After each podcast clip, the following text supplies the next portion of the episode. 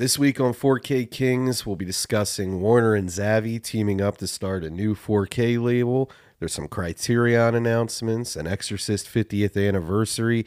8 Mile, we'll be reviewing Texas Chainsaw Massacre 2, Videodrome, and we're going to do our very first tier list this week, dabbling into some horror box art for the Halloween season. Are you excited, Matt? I can't wait. I can.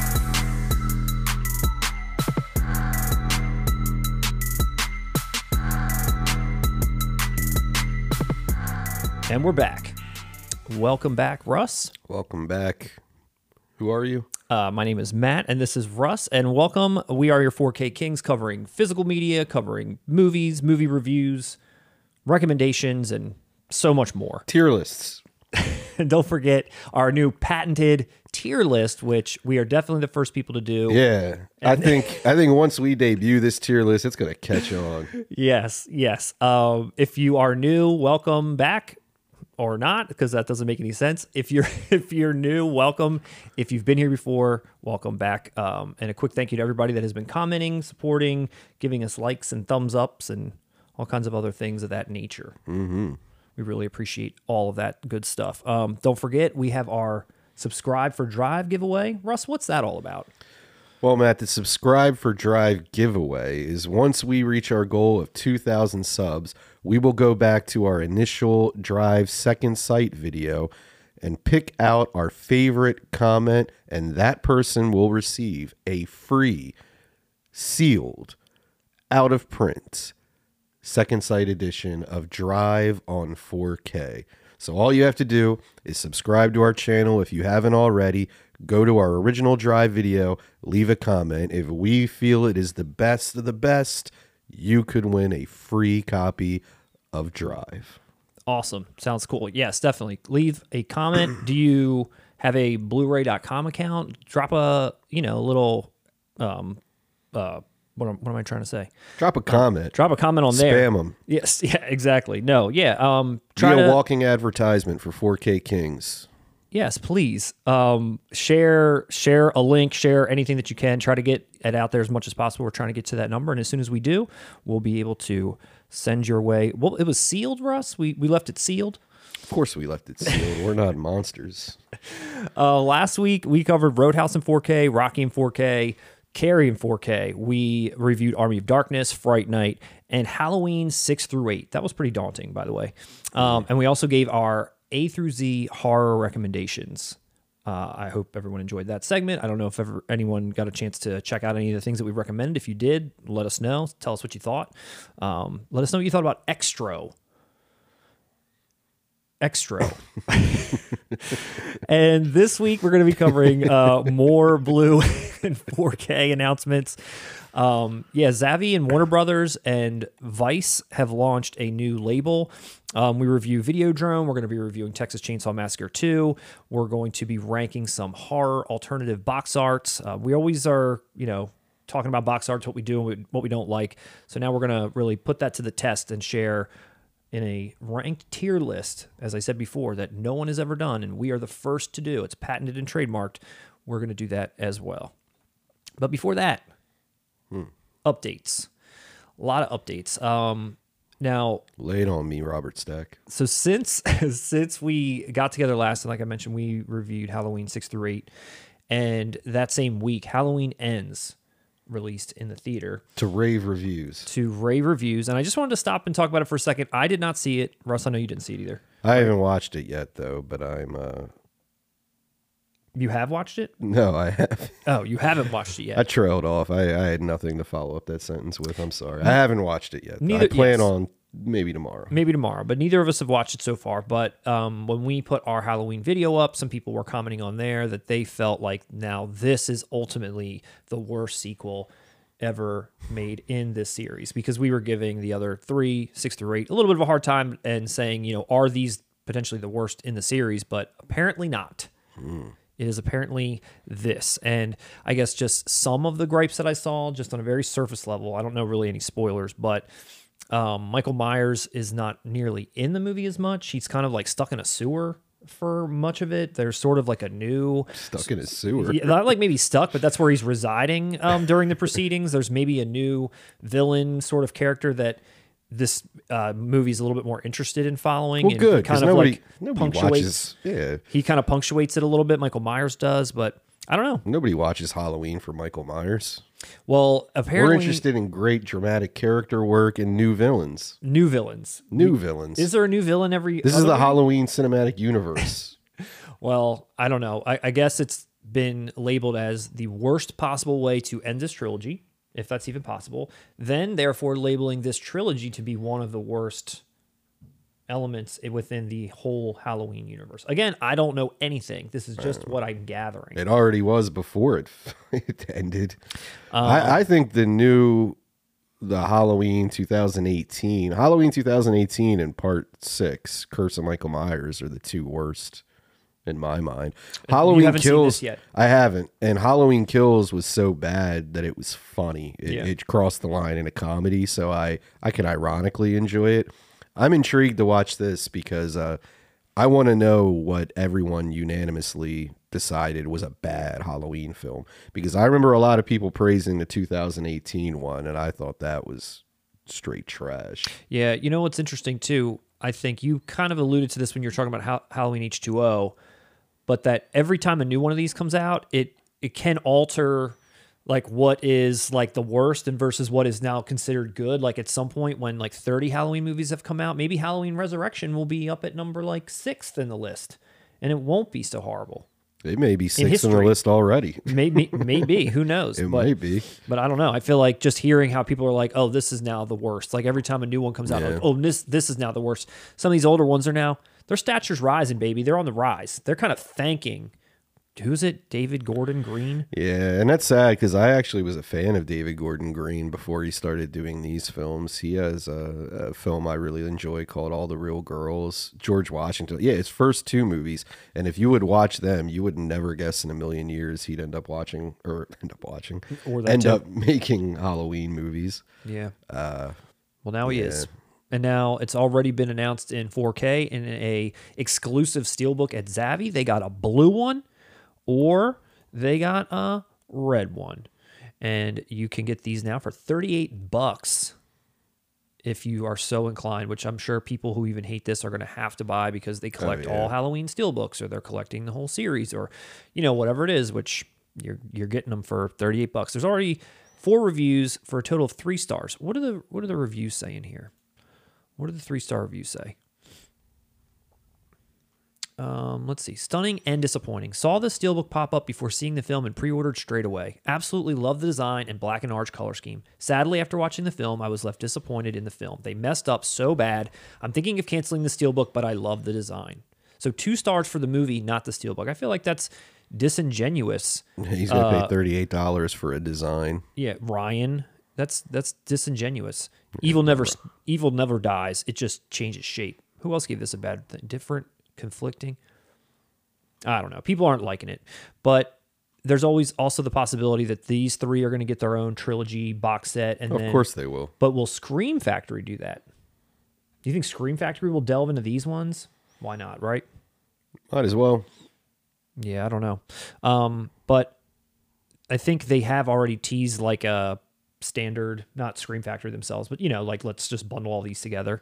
But I wonder if if they'll ever make their way into a ultimate box set. I'm not sure.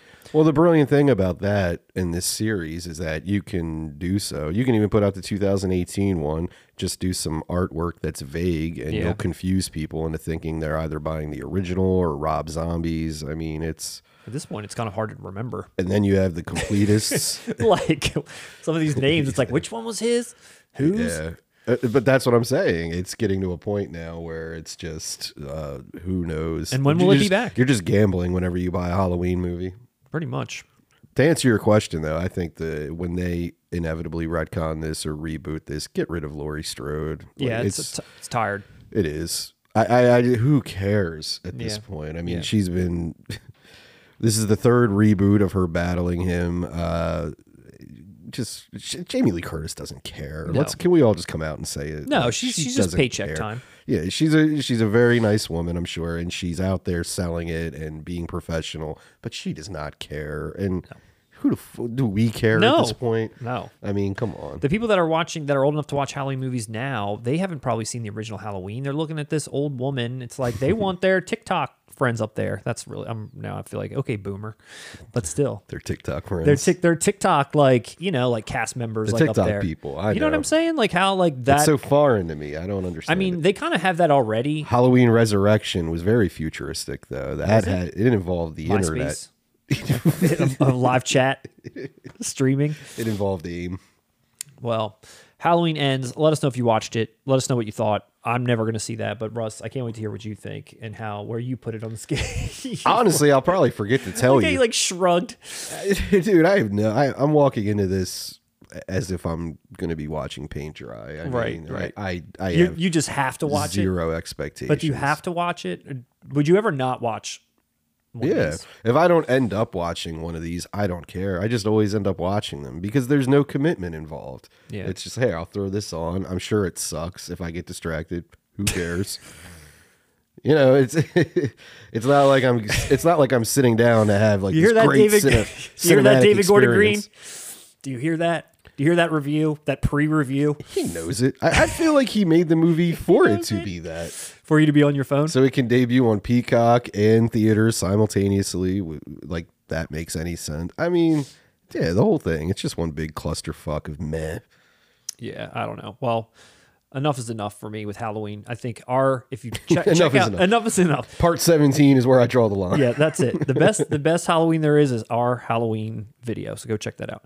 Um, but Take let, that, Carpenter. take that and let us know if you saw it below. But another another update, which again we can't go a week without, is for Reservoir Dogs in 4K. And I'm actually I actually forgot to mention this the last time we were together. Not that I there, there was information already available, but just a, a thought that I had now that they are released in 4K. That just kind of opens the doors then for other companies to make whatever packaging that they actually want. Like we're sitting here like talking about, oh, the, the box art sucks, the steelbooks suck. But now that the discs have been made and the discs have been, you know, authored or whatever, now whatever company like Zavvi, like anyone could just grab those discs and make their own packaging. So maybe mm-hmm. one day we would get the box we really liked or wanted. Maybe this isn't the end of it. So I forgot to mention that, but it turns out someone has already started that trend in Germany. It's some company Plaion, I think I'm saying that right, Plaion Pictures. But they're putting out their Reservoir Dogs Collector's Edition box and in this mock-up, the box itself looks rather big.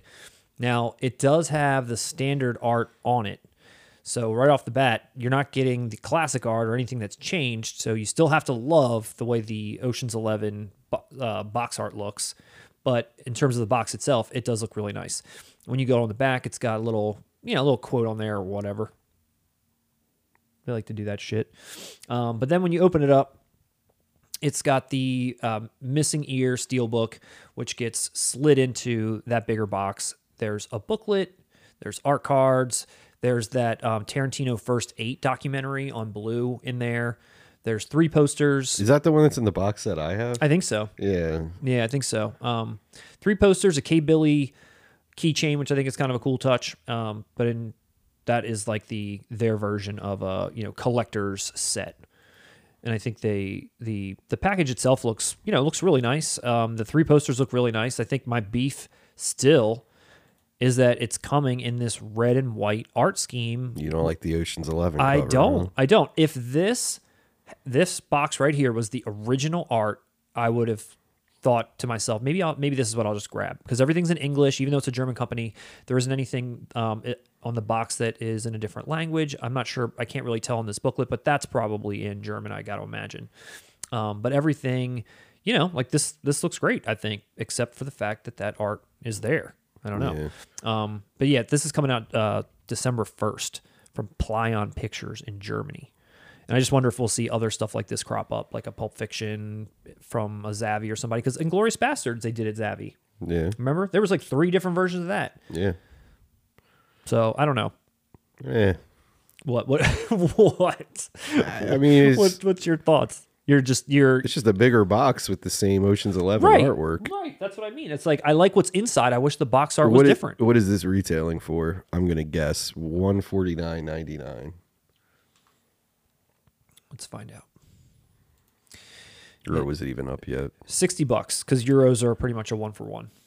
All right, I, that's not a bad price. No, sixty dollars. that's a pretty good price. I have to, I was expecting it to be double. Yeah, no, that's yeah, no, that that looks pretty good. And I don't know, does it say anything about the quality of what the box is like? But maybe it's a you know a clasp, maybe it's a clamshell, maybe it's a book. Who knows, Russ? But just just wanted to throw this out there as saying like maybe for everybody like me who isn't getting the art that they really want, mm-hmm. maybe there's going to be something down the line that we can you know hope for because it's already you know starting I'm to happen. sure it will Yeah. with these titles, at least with Reservoir and Pulp. Yeah, especially for the ones that I want to get solo releases of if they don't ever put a box set out. They Um, won't. They maybe they will. Um, and then the last just really quick update involves Paramount, which we you know did a whole segment to them last week as they continue to just put out their Blu-rays, uh, 25th anniversary, 30th anniversary Blu-ray, and then like eight months later, it's that exact same thing in a 4K. And I paid them one small compliment that I'm now going to rescind. What compliment did you give them? Com- the small well maybe it wasn't maybe not a Don't compliment. encourage them. maybe not a compliment but what i did say about them was when we talked about their planes trains and automobiles rehash that they actually actually included some additional blu-ray discs that had like over an hour of stuff which wasn't just you know like everything carried over eight months later they actually were giving you something new and i really i, I commended them for that Mm. maybe it wasn't a compliment but i commended them for that and for the planes trains and automobiles they had originally had this blu-ray steelbook which was like them sitting in the airport. And now this release that we were talking about, it's like some different box art altogether. But they weren't doing the Wayne's World thing where they were just rehashing this the tin or whatever, the steelbook. Well, that has changed because now they're doing that exact same thing. So if you thought you had an exclusive steelbook for this movie, all you steelbook heads out there, you don't anymore because now the same one is going to be re-released in 4K. So again, Paramount doing their their their their same old thing. this is only in Europe, though. This is a UK for now. This is UK for now. Yep. Um. So, anyway, I just really like to shit on Paramount. I don't know why. They just You really do. they just piss me off. I like some of this stuff just sucks. I don't know. Like if I if I bought the steelbook and then that 4K one came out, at least to be like, okay, well I can buy that and have the 4K upgrade, a new box, a new disc, and that's great to own both. But now if I want, you know, if I really like this, I don't know, just it pisses me off, Russ. I'm sorry. It's okay, man. Um, I was picking up neither, so I have no dog in this fight. All right. Well, let's let's move along to the the main the main news of of the week. The first the first thing that I just wanted to touch on and cover is a new label that I saw crop up from initially I saw it advertised on Z- from Zavvi and on their Instagram and on their website and I actually thought it was just a Zavvi thing, but it is actually Warner and Universal have teamed up with UK distributors, mainly Zavvi, but also it is going to be released other places for this series called The Film Vault. And um, they've announced four titles so far. All 4K. Yep, all 4K. Goodfellas, Blade Runner, Scarface, and 1917. They are 3,000 items each. And this is basically a situation where it's packaging only. Like there's, they're not, you know, breaking any new releases. They're not doing any transfers. They're not providing any new special features to my knowledge. It's really just about getting a new packaging option out there uh, which does have its own spine with its or obviously its spine, but its own um, its own uh, Number. uh, art number artwork, you know, whatever. So you've got these numbers now, kind of like a Titans of Cult, kind of like you know a lot of these release or a lot of these companies that have these numbers on the spine. This is encouraging you to follow along and keep up with this this series of releases. But these are the four that they've got so far. Um, now, what I will say about this, I've got some positives and some negatives. The positives I feel like are that they are really setting themselves apart from a packaging perspective from what Zavvi normally does. Um, kind of, you know, similar to like what Arrow or whoever does, like a harder outer box, disc goes inside, then the posters and everything kind of slide in there together. This is, as you can kind of tell from this picture, it's a little bit of a bigger box. And so it's housing everything inside, but the way that it does it is from a magnet clasp opening, which is So I'm saying it's giving me the vibe of a NECA toy box. Does it open like that? It yeah yeah so like it's got a magnet class like imagine like those VSUs or whatever it's got like a magnet opening and then you open it up and then everything's on the inside so the outside box. I like that. yeah that's I do too I think that's unique it does set itself apart a little bit um so it's very large magnetic clasp cle- and then there's like a clear slipcase that slides down over top of it and that clear slipcase has the Goodfellas title on it, the the ratings numbers on there. It's got the, the actors' names, all that kind of stuff. When you pull that slipcase off, then you just have the art underneath before you do any of the opening. So So is the white on the spine, is that on the slipcase? um, Because actually, when you go back to that one picture, it looks like it's black on the side, um, I'm actually like with no titles and no writing almost. I actually I can actually let's actually have like a little video here, Russ. Would you like to take a look Oh. at it? So this is the Goodfellas one. And yeah, the Film Vault limited edition 4K range. And they're teaming up with Vice Press or or some um their group of artists to do all these original art for all of these releases. I think that oh yeah, Matt Matt Ferguson and Florey. That's Look at that knife Pesci has. He's Michael Meyer. I don't remember the knife being So an that big. acetate slipcover removes the type for a type-free display, then a rigid clamshell box with a magnetic enclosure. Then there's like a package that comes out that's got all of the like posters and cards and things inside. So that comes out. And then they're all a little bit different depending on what's inside. Some of them have different things, but they all usually have this sort of configuration. The discs are kind of like in a CD shape box. Um, yeah, and they have this like crystal thing for you. It's like it's a little excessive. Um, so like so yeah, Cutting the garlic or Yeah, yeah. or- so it's like a CD shaped like digipack that has all the discs in there. But before you can even open that, there's like an O ring that slides down over top of it. See that Goodfellas Hmm. thing that slides down over it. So everything's kind of like inset inside of these magnetic clasp giant like boxes. Well, the reason why I brought up the slipcase, and yeah, it does look like these. First, I'm getting vibes of uh, the Arrow UK releases that uh, they used to do with the white boxes. Um, that that was just my initial thought, Yeah. and then secondly, I actually I think I like it without the slip, and that's very rare. The yeah, I, I'm usually a yeah. slip person, but when that slip, especially on the Goodfellas one, when that slip comes off and it's just a black looking case and book with no writing on it, with that image of them, Yeah. you know, the beginning of the movie where they're killing uh, what's his face, Yep.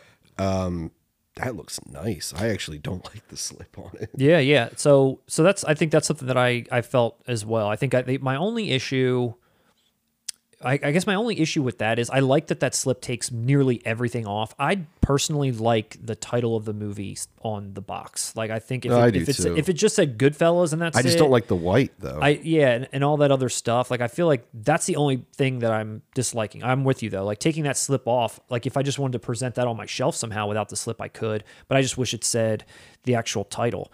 Um, and and I'll say this: out of all four of these releases, I th- I like the artwork for Goodfellas the Yeah. best.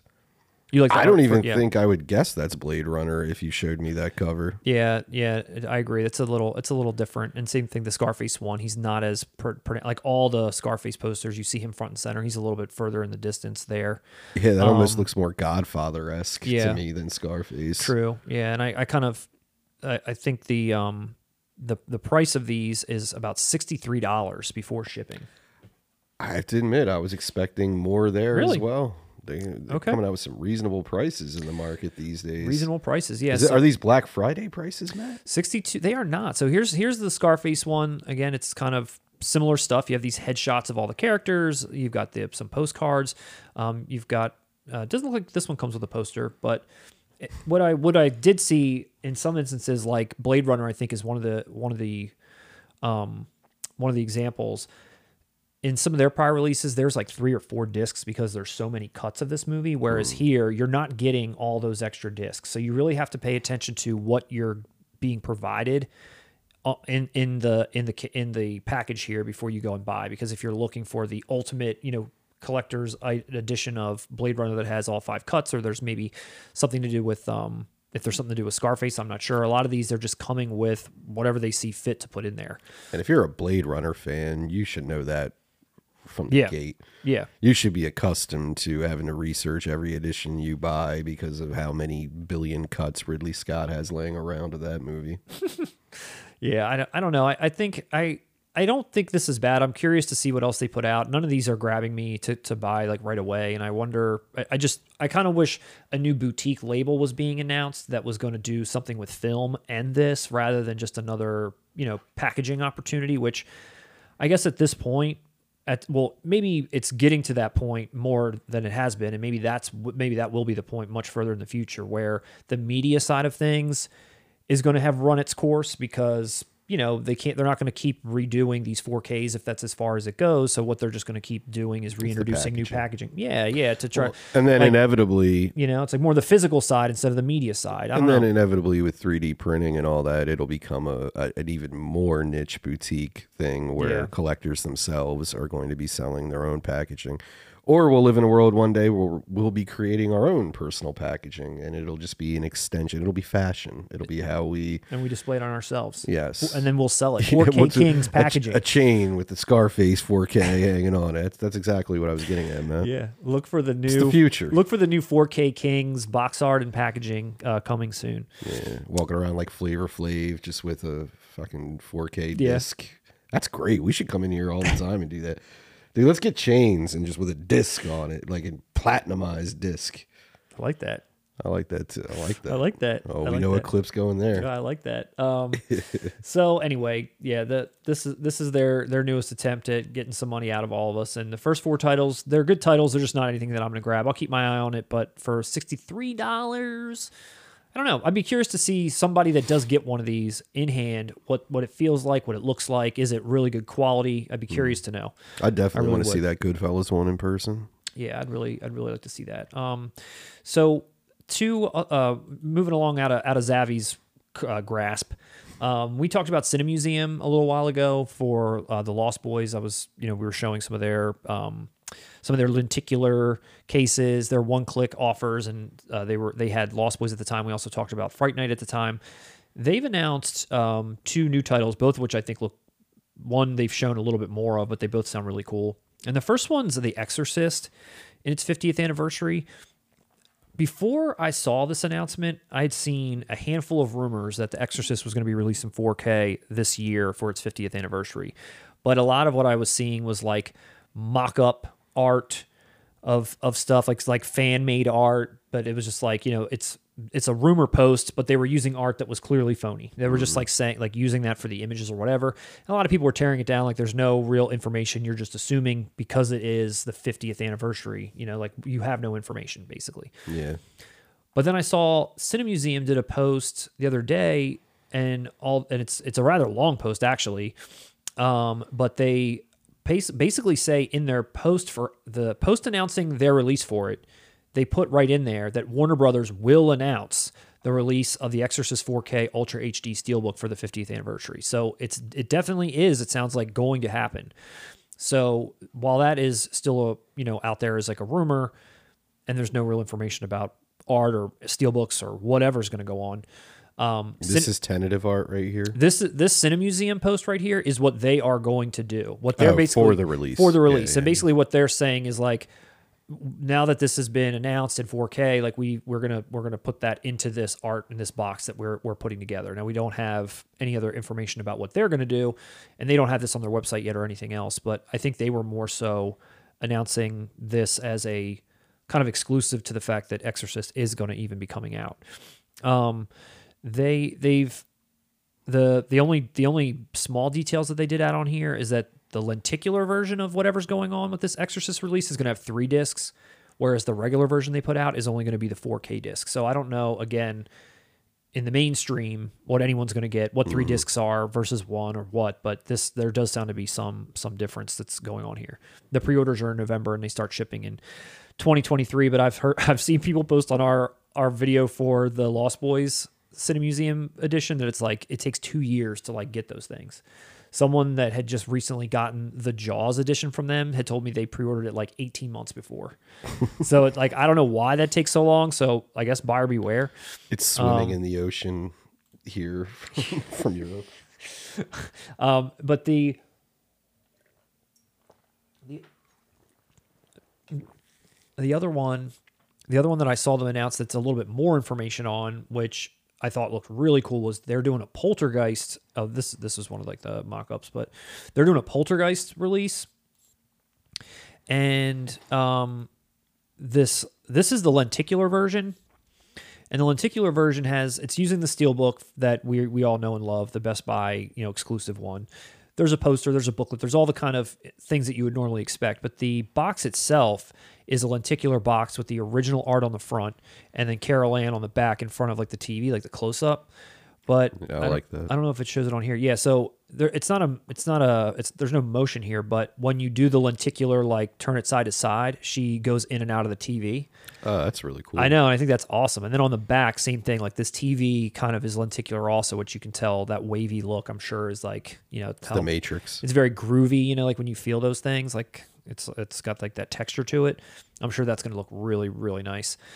The regular edition looks pretty cool too. I think this art looks pretty awesome. Um, let me see if I can zoom in on this for you, Russ. We can take a look a little closer. Um, yeah, I think I think just as ori- as far as original art goes, I think this looks pretty cool with Caroline in the bed and the clown in the door like glowing. Yeah, and what's the both of these the look back. like Arrow releases. Yeah, it looks. I could see that. You're right. I could see that. be- uh, This is exclusive artwork, Mm-hmm. but I could see that being an Arrow release.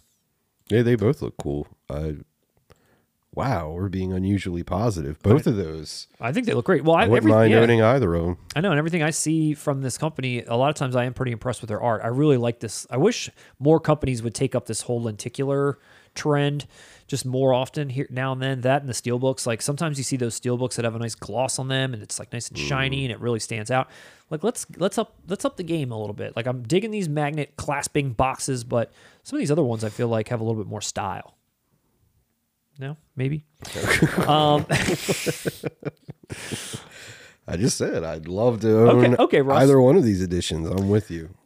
all right, And I didn't pick up Poltergeist. you did it. No. May have to get this one. You may have to. Well, our good friends at Cinema Museum, maybe we'll get these and wait two years for it to finally come in the mail. Um, so Criterion announced their January releases, and the there's there's a bunch of different ones in here. There's like a Lars von Trier trilogy, the the Europe trilogy. There's Invitation of Life. There's uh, what's this other one down here? Um, this is not a burial; it's a resurrection. But the main one that jumped out to me, and I don't know if you've ever seen this movie, Russ, is Baron Munchausen: The Adventures of Baron Munchausen from Terry Gilliam. Did you ever see that movie? I never have. I'm aware of it, but I've actually never seen it. Dude, I was so hyped to see that this got announced, and I think this is such a bizarre as as it would be from Terry Gilliam, but it is definitely such a bizarre movie, so strange, so uh, unique, and uh, very imaginative. I guess that's you know, but also like straddles the line from being like too serious to where it's only for adults and but it also goes the other way where kids can enjoy it too because it's kind of like a not a not a fairy tale but there's a lot of um like fantastical things that go on and he- as you travel around with this guy to like different you know places in you know this this country like he changes the he's got all these like funny sidekicks and there's like he, he go to the moon there's like all kinds of like interesting things that go on as he takes this adventure but They go to the moon. they go to the moon. They literally go to the moon. Um, but yeah, they go to hell. They go all over the place. And it start, you know, it stars this guy, um, Baron Munchausen. I don't, I've never seen this guy in anything else, but you know him, Baron Munchausen.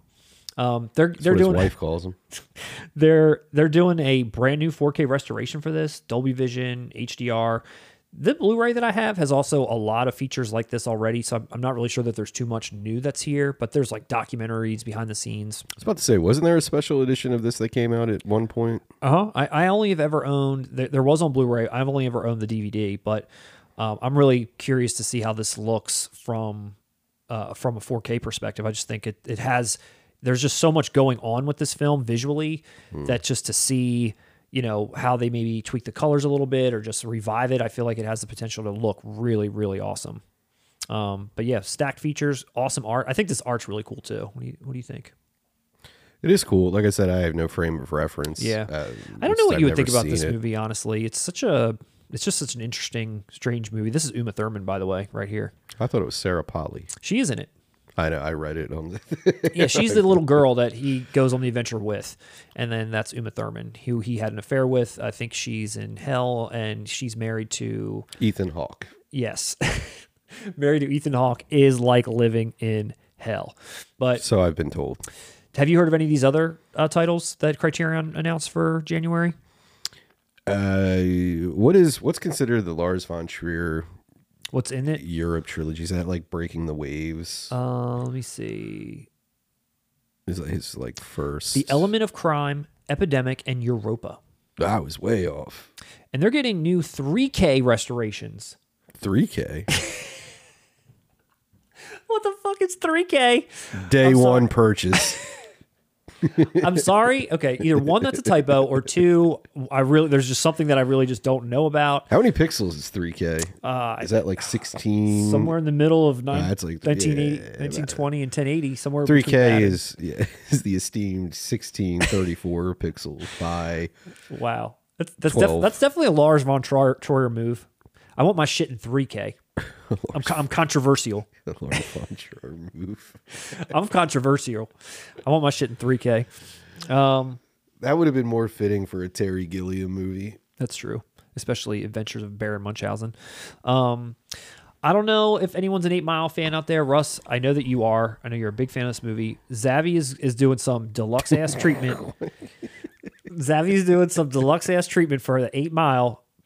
Now It's my it's favorite movie. it's coming out as 4K anyway in this steelbook at Best Buy and some other regular release for the first time. I actually own this. Do you? I own a steelbook of this. Do you? I believe it was the Best Buy one too, but it was one of those like eight dollar.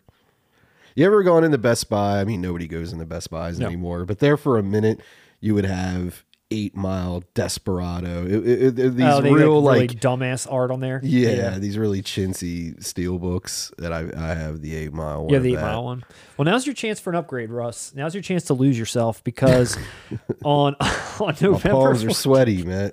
on November fourteenth. Now this is its twentieth anniversary release, by the way. This is the mom spaghetti edition. the twentieth anniversary, twenty years ago Oh, is when this came out. Um, the last time it came out on Blu was in two thousand and nine. Until Best Buy stole your money and put it in a steelbook. that's the edition to get.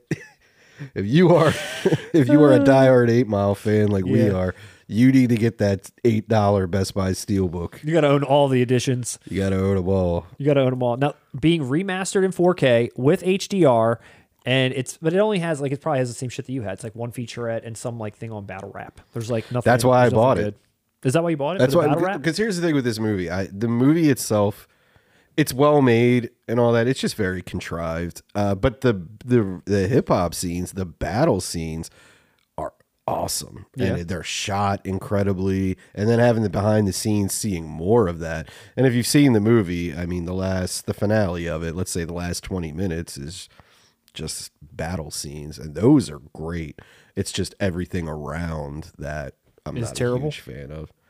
Wow. Not just, it's just contrived. It's just it's a It doesn't feel- it's a motivation. It's Karate Kid. Yeah. Just replace karate with hip hop. Just doesn't feel like real. Well, it's not. But I mean, as far as like when you want, obviously, you but know, it's a vehicle. It, it solely existed as a vehicle to promote Eminem's music and Eminem's backstory, and uh like he's a Marvel character. But I mean, even that, universe. even that, there's just parts in this movie I can't help but laugh at. yeah, It's like, dude, you, How's this, his this didn't happen. He's good, but again, he's playing a heightened version of himself. Yeah. I mean, how hard could that ultimately be?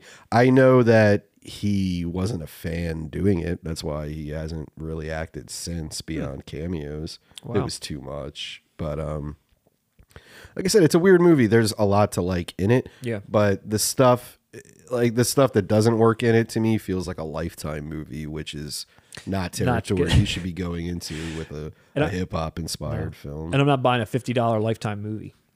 oh, I would, but just not this one. nah, it's it's okay, man. It's okay. Well, this thing from Zavvi is obviously it's a normal situation. Steelbook slide in the hard box with all the booklets and, and everything else. But it is its 20th anniversary. It is, um, you know, I think it looks like some decent art. I don't think that looks bad. No, it does look That cool. steelbook looks nice. The regular art, the regular edition has the regular art. Um, is is forty five bucks plus shipping the uh, right price on that, Russ? What do you think? You Maybe. maybe I don't know. I don't know. I mean, I guess that's bucks? a decent price. I guess. That looks it looks like you're getting a lot with the box. Yeah, that's pretty good price. Okay, well, that's eight mile from Zavvi, fifty dollars. Lose yourself. But the news, the hottest news of the week is that my best friend's wedding is getting a 4K Ultra HD release in its 25th anniversary. Russ, I know I'm totally joking, but I definitely just wanted to at least show you that this release from Sony, 4K Ultra HD 25th anniversary, is getting a new 4K restoration from the original camera negative, Dolby Vision, and a Dolby Atmos audio track. I can't believe it. Plus a new alternate ending in case you didn't like the first it you didn't like it the first time, and nearly 20 minutes of deleted scenes. We were just talking about Cameron Diaz. And that was enough. I don't want to keep the conversation going. Have you ever seen this movie? I haven't. No. I haven't. I just I was like, man, there's like I just kept seeing news items about this. Like people were really hyping this up, and I couldn't believe like It's a fuck for beloved Atmos? film. for Atmos tra- an Atmos track. How else are you going to watch my best friend's wedding? It's the only way I want to watch it. This is a beloved film to uh, a few people out there. a few people. well, that's the news of the week. Things. That's the news of the week. Uh, but Nah, real quick, we got to keep going on about my What? best friend's wedding. All right, go. I can't look at that poster or any picture of Julia Roberts without thinking of. Um, I know you used to go to this page, Maddox, oh yeah, best page in the world, and he was doing that one mock up, and she has a big fucking mouth. Roger Ebert. That's all I think. Good segment. love you, Julia. Why do you waste my time with that news, Matt? Because it made me laugh. I'm sorry that it's getting a, an Atmos track and a new a new restoration from the camera negative for the 25th anniversary. I mean, good for them. Good for Sony, I guess. But I don't know. It just. I guess there wasn't anything better for them to put out. Did Dermot Mulroney come back? I mean, first they did Was Fright that Night. him or was it? I always confuse Dermot Mulroney and Dylan McDermott. That one was Dermot uh, Dude, Mulroney. I can't even say it. that one I was can't even Dermot Mulroney. I can't even say their names without talking like this. Dylan McDermott. Wait, that was Dylan Mur- Don't don't Maroney. Dylan That's who it was. Mulroney. Let's talk about a better film, Russ. Let's talk about something better. Let's talk about Videodrome. So, did you pick this up by the way? I haven't received it yet, Uh, but, but I, you did. I did pre-ordered- order okay, it. yeah. I was I was kind of under the impression, and I guess I'm wrong, obviously, since it didn't ship already. That Arrow would ship it to me like a week or two ahead of time. Nah, and especially this I is thought I from thought that was overseas. I thought that was always the case. That if you bought direct, you always got it a little earlier. Scream Factory does that, That's but a Scream um, Factory only thing. but even if they did, we're getting it from overseas. We wouldn't receive it early anyway. But I'd like to see a shipping notification earlier. Good point. All right, whatever. Nah, not that I know. Maybe I'm Okay. wrong. All right. Well, I know Scream Factory used to do that. I'm not sure if they still do. I don't know. Maybe I just got my hopes up. Um, but Videodrome is coming out October 24th. I know I pre-ordered it. You pre-ordered it as well. Coming from Arrow in the UK. It's coming in a limited edition sets with new art, with Debbie Harry on there, which they've used before in their prior Blu-ray release. And then they're also doing a limited original art box that's got the original poster art on it instead of the Debbie Harry version. Which I is, think we went with alternate versions. I went with the original art myself. What did you go with? I went with the Debbie Harry. the Debbie one. Harry. I like and I like that they did that because if you had bought the Debbie Harry one before, you're not rebuying the exact same thing again if you Yeah. wanted to. I pointed that out last time. Did I like Okay. I like how Scream Factory does that with their new 4Ks. It's the original artwork on the Yeah. slips, so it doesn't make my older ones feel like, valueless now. right. And at the time of us talking about this, there hasn't been any advanced knowledge of what the transfers will look like or any reviews, but if any come up before we post this, we will absolutely be included. So I'm actually really excited to talk about this movie, Russ, because I haven't had a really a chance to talk to anyone about it in detail since I watched it, and I'm ready to get some things off my chest. I hated it. um, but piece just, of shit. So, but just to intro it, it's a film from 1983 directed by David Cronenberg in his first feature film to receive any real major backing from like Hollywood, if you want to call it that, or a real studio. Um, he directed a ton of small uh, movies prior, but I think it was Scanners that sort of got people to be interested enough to give him a little bit more money. Scanners, which I've never seen, but I know has the incredible Michael Ironside Don't get your hopes up. Okay. No, no, no. Scanners is cool, but I will say I know you're probably on a high because you just saw Videodrome for the first time. People may get angry with me about this, but Okay. Scanners isn't the one to go to next. Okay. And I know Michael Ironside is going to trip you up and be like, "Hell yeah, I got to watch I Michael mean, Ironside." How was He's- Ironside in it? Dude, he's fucking rad, Yeah. but it's kind of like the Few Good Men thing where he's in like A the little bit. beginning and end, kind Yeah. of. There's a whole chunk in the middle where he is not present and you feel it. Yeah. And is he doing his normal Michael Ironside like is there any way? delivery? Is there any other way he can be? I guess not. I feel like I don't know enough Have about his seen- filmography, but the ones I have seen, he's always that guy. Have you ever seen a subdued Michael Ironside? Do you want to? No, I'm glad he's still acting. You're not going to hire Michael Ironside and say, "Hey, just uh, play the background." I know. Why isn't he in Videodrome? uh, he's not in Videodrome, but Videodrome does star James Woods, Debbie Harry, um, and the Christmas tree salesman from A Christmas Story. That's how Which- they advertised it. Which I know you did. You told me last time and you starring seen. the Christmas tree guy from. dude when i watched this movie like the, the his name is like barry convex. He's kind of like i guess you could call him one of the antagonists in the movie. When i saw him come on screen i was like why do i know that guy? Where is he from? Where's he from? So when i looked him up i was like i knew nothing. And all of a sudden i got to Christmas Story. I was like what the fuck? And i was like oh that's it. He's in one scene where he's selling the family a christmas tree and it's a comedic scene. He's got some lines but i was like that's where i know him from the Well, christmas dude, tree you- salesman guy. Did you miss the cameo in Videodrome with the leg lamp? when James Woods has a conversation with it. Uh, hallucination with uh, the christmas story No, it wasn't who. The Videodrome wasn't messing with him. He, he just literally. He, that's what James Wood does. That's James what he Woods does. does. He conversates with lamps, um which should actually be more sane than what James Woods actually actually actually does. Well, this movie follows James Woods, who First mistake. first mistake, follow him around, Hopefully not on Twitter. follows him on Twitter. This movie follows James Woods on Twitter, where it's immediately disappointed. Um, His Twitter posts are more repellent than snuff films. uh, I love you, James. I love you. no, I don't. I still like I James Woods. don't. Yeah, I, dude, he's great in this. Dude, he's awesome in this. I mean, I want to let Terrible in real life. dude. I want to experience the art with the artist. That's all I want to experience. Of course, experience. and he's perfect for this because his sort of natural skeevy Oh, God. uh, is Yeah. perfect for Videodrome. The Yeah. cocky bravado. oh, it's awesome. Yeah, It he's is. great for it. And- Easily his best movie. Yeah. Oh, it's I That mean, that he is the starring. You know, I mean, starring person, obviously yeah. he's done supporting work that's great here Yeah. and there, but uh, for a James Woods vehicle, I'm watching Video Videodrome, and that's about it. Yeah, and uh, just to like to set this movie up, even like the plot it's kind of interesting because if you're if you're someone who is in our generation, and this is probably exactly who this is being marketed to, and prior, I don't think there's too many young people that are you know like coming to Videodrome.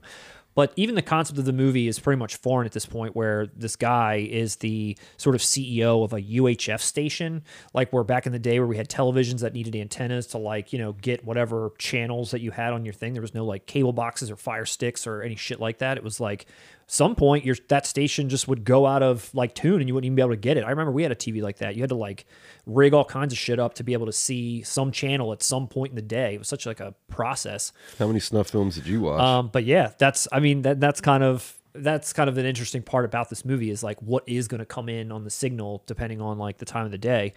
But he basically uncovers a channel at uh, you know using some like super duper um, satellite that they've got. He finds some channel over in I don't know where it is. I forget the country they say, but it's basically broadcasting like what appears to be like snuff films. Um, and as he slowly, as he tries to uncover where that's coming from, he slowly loses his mind. Basically, is how I guess you could describe this movie. Um, but yeah, for those unaware, we watch television on stations with an antenna, and Cronenberg was praised for this movie. So was as, far as his direction's concerned. So was James Wood's performance. Special effects, yes, but ultimately it just bombed like outright. I think that the budget was small anyway. It was like five million for at the time. That might have been a lot. I think it only made back like just under two, and so it kind of it kind of do didn't do so hot. But now it is considered a cult classic, and it has been named Cronenberg's best of his career, which we talk about. I think like the tenth time now. yeah, then I think so. Yeah, you know, I think it's his best. I think it's. I think time will tell for me because I'm so. The Fly is just so ingrained in me, and I've only seen this one time, but it definitely left me with so much enthusiasm to watch it again and to, like I said, have a conversation with you about it, which um, let's do right now. But favorite and best are two different things True. for me. So th- I'm not saying this has to be my favorite Cronenberg, but I would say it's his best. I, I think this film encapsulates him, his filmography, more than any other one. Would you agree? yeah, I mean, I I think yeah, and I guess when we talk, Especially the, the horror stuff before, uh, like Naked Lunch and Crash. But I guess even Naked Lunch you could throw in there. Um, and then he clearly he moved on and started doing like the Robert Pattinson stuff, Yeah. or, or Eastern. Oh, yeah, the Viggo Mortensen stuff. I'm talking Yeah. about this era, the Yeah. horror era. yeah, I would say this is the the pinnacle. This is the the most his signature film. I would say. I think, and you know, I want to talk about that more in detail too when we talk about the movie itself. But I, what I agree with you, and I think the one of the reasons why is because I think in a lot of his movies, he's got a point that he's trying to make. He's mm-hmm. got like whether it's a theme he's trying to explore or just a certain message he's trying to say. This is the message, and I'm going to give you that message through this movie. I think here he just feels like it's his most potent, like as far as how he's delivering like he's got a point in mind and this is the movie that he's going to give you to, to to sell that point mm-hmm. he probably has points in the fly and in crash and in some of these other movies that he's done throughout but i feel like the way he tells the story here is just so much more viscerally Yeah. potent that you just are like just able to i don't know like Well, be, well- be taken over by it so much easier And to your point with that and how it bombed, uh, I just think it was too much for mainstream audiences. oh i, I, would think say that point. It's funny because you're right. That point does sort of hit you over the head in some ways, but as far as the the storytelling or the narrative goes, it doesn't really hit you over the head. It's kind of convoluted There- yeah. in in some ways. It works. That sounds like a criticism. It's not because it does all gel together. But there's what some I'm saying- questions it leaves you yeah, but I'm saying for mainstream audiences, I think it was just way too convoluted or convoluted for them, especially in 1983. Yeah. Um, the concept is cool, and I mean that's the, just to set that up too. Like I guess as a this this came from experiences of Cronenberg himself, where I guess as a kid he would always kind of like get like weird stations on his TV, and I guess that's what kind of reminded him of this. And he would always think, you know, like well, I wonder what am I going to see late at night? Like just that curiosity about what could like come through. Mm-hmm. And I actually didn't know this, but after he did Scanners, before he did this movie, he was asked to direct Return of the Jedi. And So he, is David Lynch, was he really? which is even funnier. Yeah, that's crazy to me. But he, I yeah, so would love to see a world where e- either one of them, Cronenberg, Cronenberg or Lynch, directing a Star Wars. Well, actually, now I guess you could. That's like what Rian Johnson doing it. Yeah, I maybe. guess. I don't know, but uh, that would have been great just to see Ewoks like And from translated. his- yeah. yeah, dude. Could you imagine body horror with Ewoks? That would have been incredible. I don't know, man. I feel like George Lucas probably would have stepped in and be like, "This is a little too weird." I can't believe they even considered him after Scanners, like to do a third Star Wars movie. Dude, I just all David Lynch had done at that point was Eraserhead and uh, Elephant Man. what about either one of those movies screams Star Wars? Nothing, nothing. Yeah. Well, Cronenberg was like, "I don't really want to." I, I don't want to direct material that's been produced by other people. Like I kind of want to do my own thing. Like at that point in So time, he's like, fuck off. Right. So I- I'm doing my own thing. Um, so then in between, so in between scanners and getting that offer, he's like writing the script for this Videodrome film, which at the time was like super graphic, super, you know, much more even he's saying than what the movie turned out to be. And he was like, I don't think this thing's ever going to get greenlit. It got greenlit, but then as he's filming it, he kind of made some concessions and trims as he went. In fact, there was, I guess, supposed to be three endings to this movie, and the one that they went with was kind of like James Woods, not improvised, but like on set. He was like, I think this is how this this should play out, and that's the ending that we see was the one that James Woods sort of put out there um, and discussed with Cronenberg himself. Um, so yeah, so Debbie Harry again, just real quick. Debbie Harry, who this is, I guess, her largest film role at that point. I don't know. Did she go on to do other movies after this? She acts a lot. Just yeah. does she act a lot? I mean, this, you're right. This is probably the biggest role, the most notorious one. But uh, Yeah. dude, aren't you a fan? Of she was in Tales from the Dark Side. Aren't you a fan of that? I, I like Tales from, Tales from the Dark Side. I don't remember which one. Oh, the movie or the show? The movie. The movie. Which one was she? I, I'm not even a huge fan. Okay. Of it. I do remember she was in it though. I remember Christian Slater more than I remember. Yeah, her yeah, for she, yeah, yeah. He was in. I think was he in the wraparound story? I can't remember, but but yeah. So at the, at that point, this was kind of like her her biggest thing. James Woods you know, I, I don't. I, he like met Cronenberg and was saying that he was kind of like gravitated to, towards his oddball style and for being a controversialist and was really interested in, in working with him. So he jumped on with no no issue. But let's just talk about the movie itself and why we like it. If there's anything that maybe we don't. When's the last time you watched this movie? a while or recently? I mean, Maybe two or three years. and was that the first time you watched it that long that time? Yeah, I didn't grow up on this. Okay. No, yeah, I saw this later in life. Gotcha. I definitely did not see it growing up. Gotcha. Yeah. So I just saw it for the first time this year, um, a couple of months ago, and I guess the first thing, I guess just the concept in general, I feel like is something that's really cool about this movie. Um, just this whole like fascination with whether it's you know horror, sex, violence will be our downfall, will be civilization's downfall. I feel like that's always kind of like a, a talking point throughout, at least us, at least us growing up. You always saw that, whether it was with music or different movies, things getting boycotted, things going to court. We got to put this label on it. Kids can't watch this. You know, there's this shooting and it's this media thing's fault. Like all that kind of idea. As soon as I started watching this, I was like, wow, they're touching on this even back then and in such a really over the top way, which I think is just the Cronenberg style. Well, it makes more sense today, even, and Um, yeah. that's what I think it is a cult classic. I wouldn't. even- I would just call it a classic. Uh, Yeah.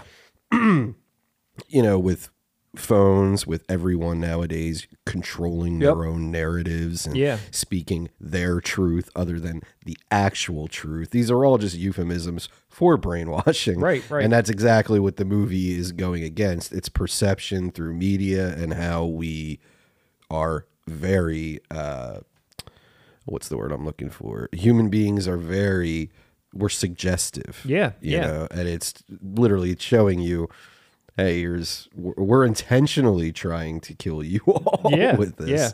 Yep. Um, and that's great horror. It, it'll be timeless because there will always be. It might not be a TV station, but today it'll be cell phones Smart- or apps, yeah, social smartphones. media. Everything's watching us now, and they're it's tailored to us and our primal urges, and that's exactly what Videodrome was about. Yeah, no, you're exactly right. Just that idea of like brainwashing and and being ex- and almost being like okay with the brainwashing because like James Wood's character like wants it, like And he he wants it, and you know? that's where I say it's so ahead of its time. On I remember if you think about it, it when we were growing up and uh, throughout the the 1900s, you know, the past century.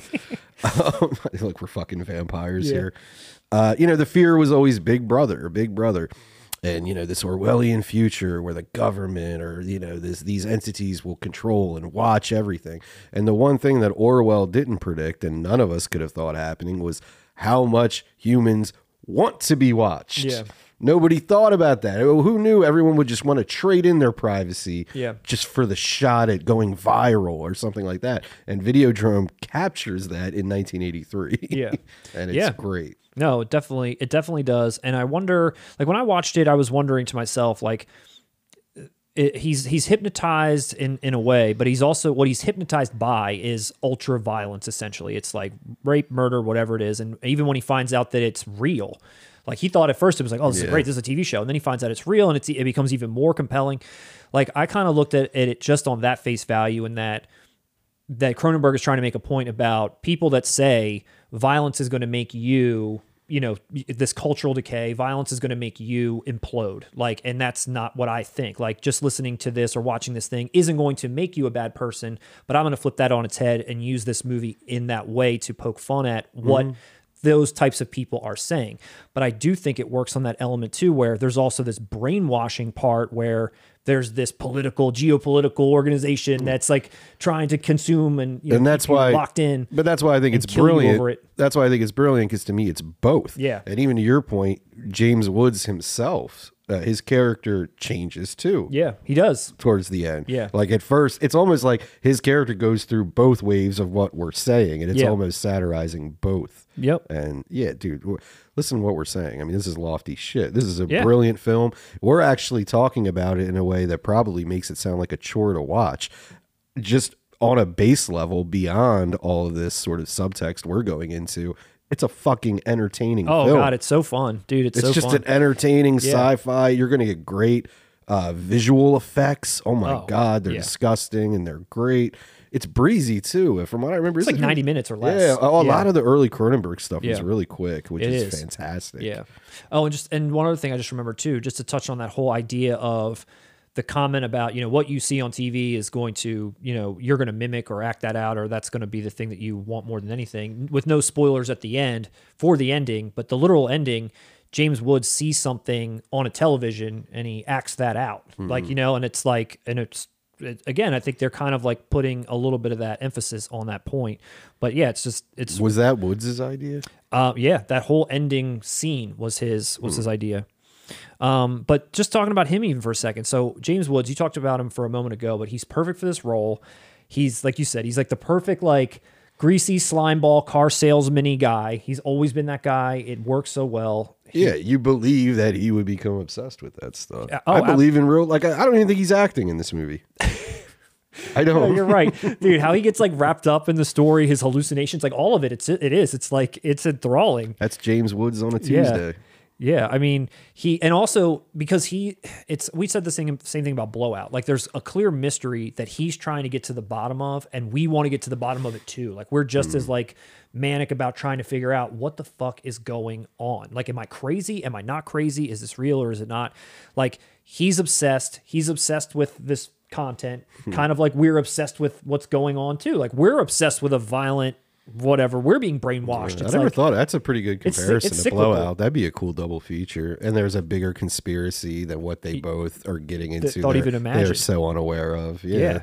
Yeah. So he's awesome. You said the special effects. I had no idea it was Rick Baker.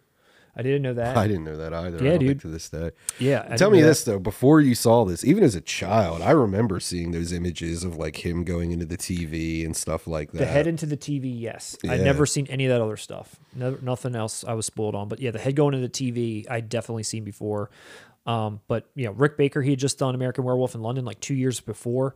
But there's so many awesome things in this movie that he does, and it's so like everything looks like wet. It's like gre- it's like gross, you know, like it's just nasty. Like the chest slit. He's got that handgun, that hand grenade, which I actually didn't know what that was at first. Um, even when that guy, like one of the char- well, a character, again, no spoilers, but a character dies in this movie. And when he dies, he basically like explodes, and like there's all kinds of weird like pus and shit like shooting out of him. It's just disgusting. The head in the TV thing was awesome. The television itself, like undulating, and the VHS cassette tape that's like bubbling. Like so many awesome effects are used in this movie. It really is. Um, and it's so no CGI. And like you said, No. that wet feeling, that Yeah. tangible feeling. It's real and your mind, I don't care. Maybe it's our age. Maybe younger people don't see movies this way, but there is something just so real about seeing practical effects. yeah. It just it doesn't there's something tangible about it to where when you're watching it you can suspend your disbelief so much more when it's that versus CGI. Absolutely. I just I just can. Maybe it's my age. I don't know. And Videodrome, Cronenberg stuff in general, like you said, how wet Yeah. it looks. It just looks gross. Ugh. Like you don't want to touch it.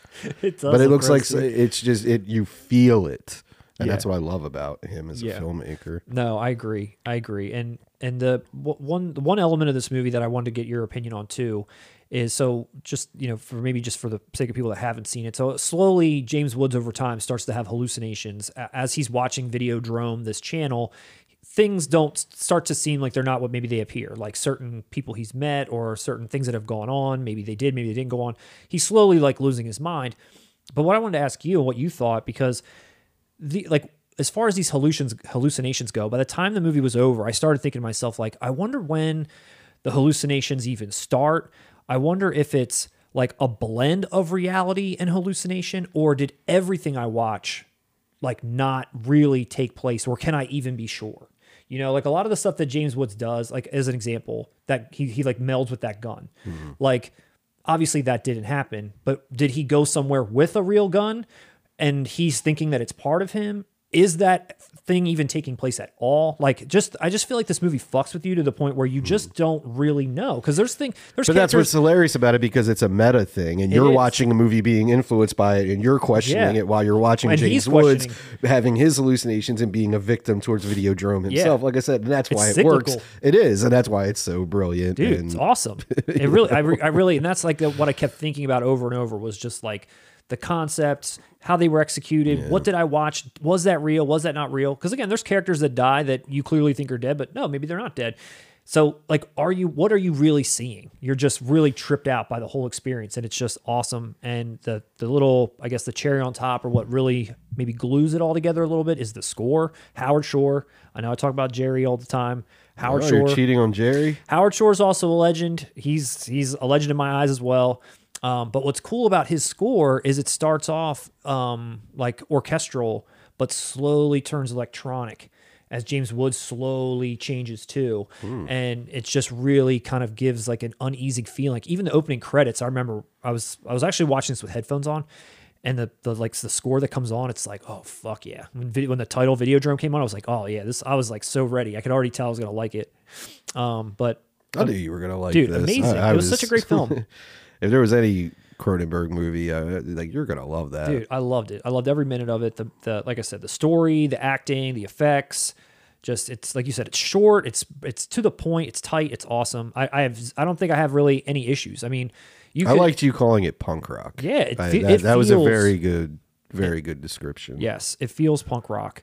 Now, the critics outside of myself, they loved it for being, or they loved the movie for being audacious, disorienting, posing great questions, and being just plain weird. That's like the general consensus for this movie across, you know, most most critics. If you look at any of these types of websites that do all these meta analyses or whatever. Mm-hmm. But here was one specific quote that I read that I liked. It says, as usual, Cronenberg pulls no punches getting his message across. The movie is tight and perfectly clear for anyone willing to watch the screen and think about what they're seeing. Because I feel like it, it, that is like you're for, you you want to be forced to watch this really disturbing imagery, but at the same time you're being fed an idea that is so compelling that you just can't look away. You got to see how it ends up. Like who, mm-hmm. what is what is the final resolution, and it's really really great. But I always said I'll take it a step further. I, I agree with that quote completely, but I also think one of its most powerful weapons in its arsenal is you don't even have to watch it in that way if you don't want to. Oh, sure. you can just watch it as a Without- action sci-fi right. horror film Without and not even think about it, and Yeah. you're still going to be entertained. And to me, that's always the great sign of a good movie Yeah. if it can work in both ways as entertainment to turn your mind off or as entertainment to inspire thought. Yeah, That's incredible to do both at the same time. I agree. Most of the time, some movie, you know, you get too involved in one or the other, and it's like you're more driving home the point. I think a lot of modern horror movies in the A24 uh, studio do this. It's like it's too much of Yeah. the lofty stuff, and it's like I'm not entertained anymore. Now I'm just putting together a puzzle. Whereas films like Videodrome, you get both. Yeah. I'm entertained, and you're giving me the the mystery that that crazy, you know, They, questionable. and he gives it to you. Oh yeah, yeah, and it's that's that line. Walking that line is so hard, and Cronenberg's one of the best to do it. Yeah, and I can't wait to get mine um, in the mail. I can't wait to watch this thing again. After Videodrome, uh, Cronenberg directed The Dead Zone right away. Right after that, then he I did, always forget he did that. yeah he did The Dead Zone. Then he did The Fly. Then he did Dead Ringers. That was his '80s output. Then moving into the I '90s, Dead Ringers came in nine. Was it eighty nine? I think it was 89. Yeah. In the 90s, he was Naked Lunch and Butterfly, Crash, and then eXistenZ. That was some of his 90s output. Um, there have been a lot of releases for Videodrome. Criterion's put it out before. Video, uh, this has been put out by Arrow before as well in this exact same packaging, but on Blu ray. Um, I wonder now, Arrow's the one that's putting this out in 4K. I wonder if Criterion's going to do that too for the US, which I'm sure would be just as good or just as awesome. Um, but if you have not considered checking this film out, you should do so. It's thought provoking. It's a horror film, a great horror film, great concepts, great effects, acting, all that good stuff. Highly recommend. And these sets look really awesome as well. If you already are a fan, definitely consider picking one of these up. It's still available. It's 30 pounds, which turns out to be like $36. It's like nothing for what you're getting. Absolutely consider picking up Videodrome. Now, the next movie for us, I'll I have I'll set up a little bit, but I would love to hear mainly your complete thoughts on the Texas Chainsaw Massacre 2. Never saw it. Never saw it. No, I'm kidding. So Texas Chainsaw Massacre 2 is another movie that's coming out the same week, just the day after, October 25th. And this is from Vine- Vinegar Syndrome, which this was previously released in 2016 on Blu-ray from Scream in a collector's edition, which you own that one? Yes. You got that one too. Um, again, no real information on any reviews on this disc or anything at this point before the video goes up. We may have some things uh, put into there to discuss that. But for now, we're just going to talk about the movie, which came out in 1986, directed by Tobe Hooper, who also directed the 1974 original. In between directing that and this, he directed Eaten Alive, The Funhouse, Poltergeist, Life Force, and Invaders from Mars. And Salem's Lot. Did he? Oh, was that a television movie? Yeah, it was Okay. a mini series. But uh, the last time when we covered this being announced, someone Yeah. in the comments chimed in and said, "You forgot to," be-" and I was like, "Holy shit, that's probably the most known one," and we didn't touch on that. Like we're sitting here talking about Eating Alive, which Right. three people have heard of, and you know, Gotcha. Yeah, I forgot that he had done that. That was pretty creepy too. Um, so this movie, considered a black comedy, follows a radio DJ who is captured by Leatherface, and then the formal marshal that is hunting the family for their crimes years later. that sounds about Is that right. is that about right, Russ? Right. The formal marshal is Dennis Hopper, None other than Dennis Hopper. and I believe it's been a minute so why, but he's like the uncle. I, I want to say he's related to one of the victims in the original film. And it's funny, kind of funny to me, and I don't know if this was Dennis Hopper's doing or what, but It was drugs. that they go that they go with that Breakfast Club gag poster is kind of like the poster that they Yeah. use. But his name, it's not like Dennis Hopper in. He's not on the poster anywhere. Like I didn't know until you told me, showing me some clips from this movie, that he was even in it. Like I had no idea he was in it because he's not on any of the marketing stuff. Like why not? Answer. That's it. Well, well, working for the marketing team. Yes, can you I tell me made the why? bold decision to can Hopper. No, um, I don't know, but you know what's funny is that that Breakfast Club parody poster is pretty goddamn iconic. I remember seeing that all the time Oh, as God, a kid yeah. in the video store. And you know what's even funny? Uh, I was aware of the Breakfast Club, and I didn't even put together it was a parody of the Breakfast Club for so many years. No. that's how iconic it worked on its own, or it worked on its own. Uh, while also, yes. I, know, I would pa- John Hughes. I would pass that VHS box art or poster or whatever. awesome cover. I would look at it and I would always think to myself because I knew it said two on it, and I was like, I thought this movie was scary. Like I thought because I could you could just tell that this is like a joke. Like even I didn't even know the Breakfast Club thing until you told me that, and I'm just like looking at that like this is just silly. I thought this was like Leatherface is, is- holding up his hand. I was like, is this guy? Is this a joke? It's very representative of what the film is. Yeah. Yes, it's very representative of it. Especially, oh god, if you're a fan of the original and you're going into this expecting the tone of the original, you're going to be pissed off. yeah. Well, other gonna than this is a completely different animal. and they actually not. I mean, other than Leatherface and I think one other character, Drayton Sawyer or something. Those are the only two that come back from the first movie. But that's see what happens uh, if you're unfamiliar. What happens in the the Texas Chainsaw franchise?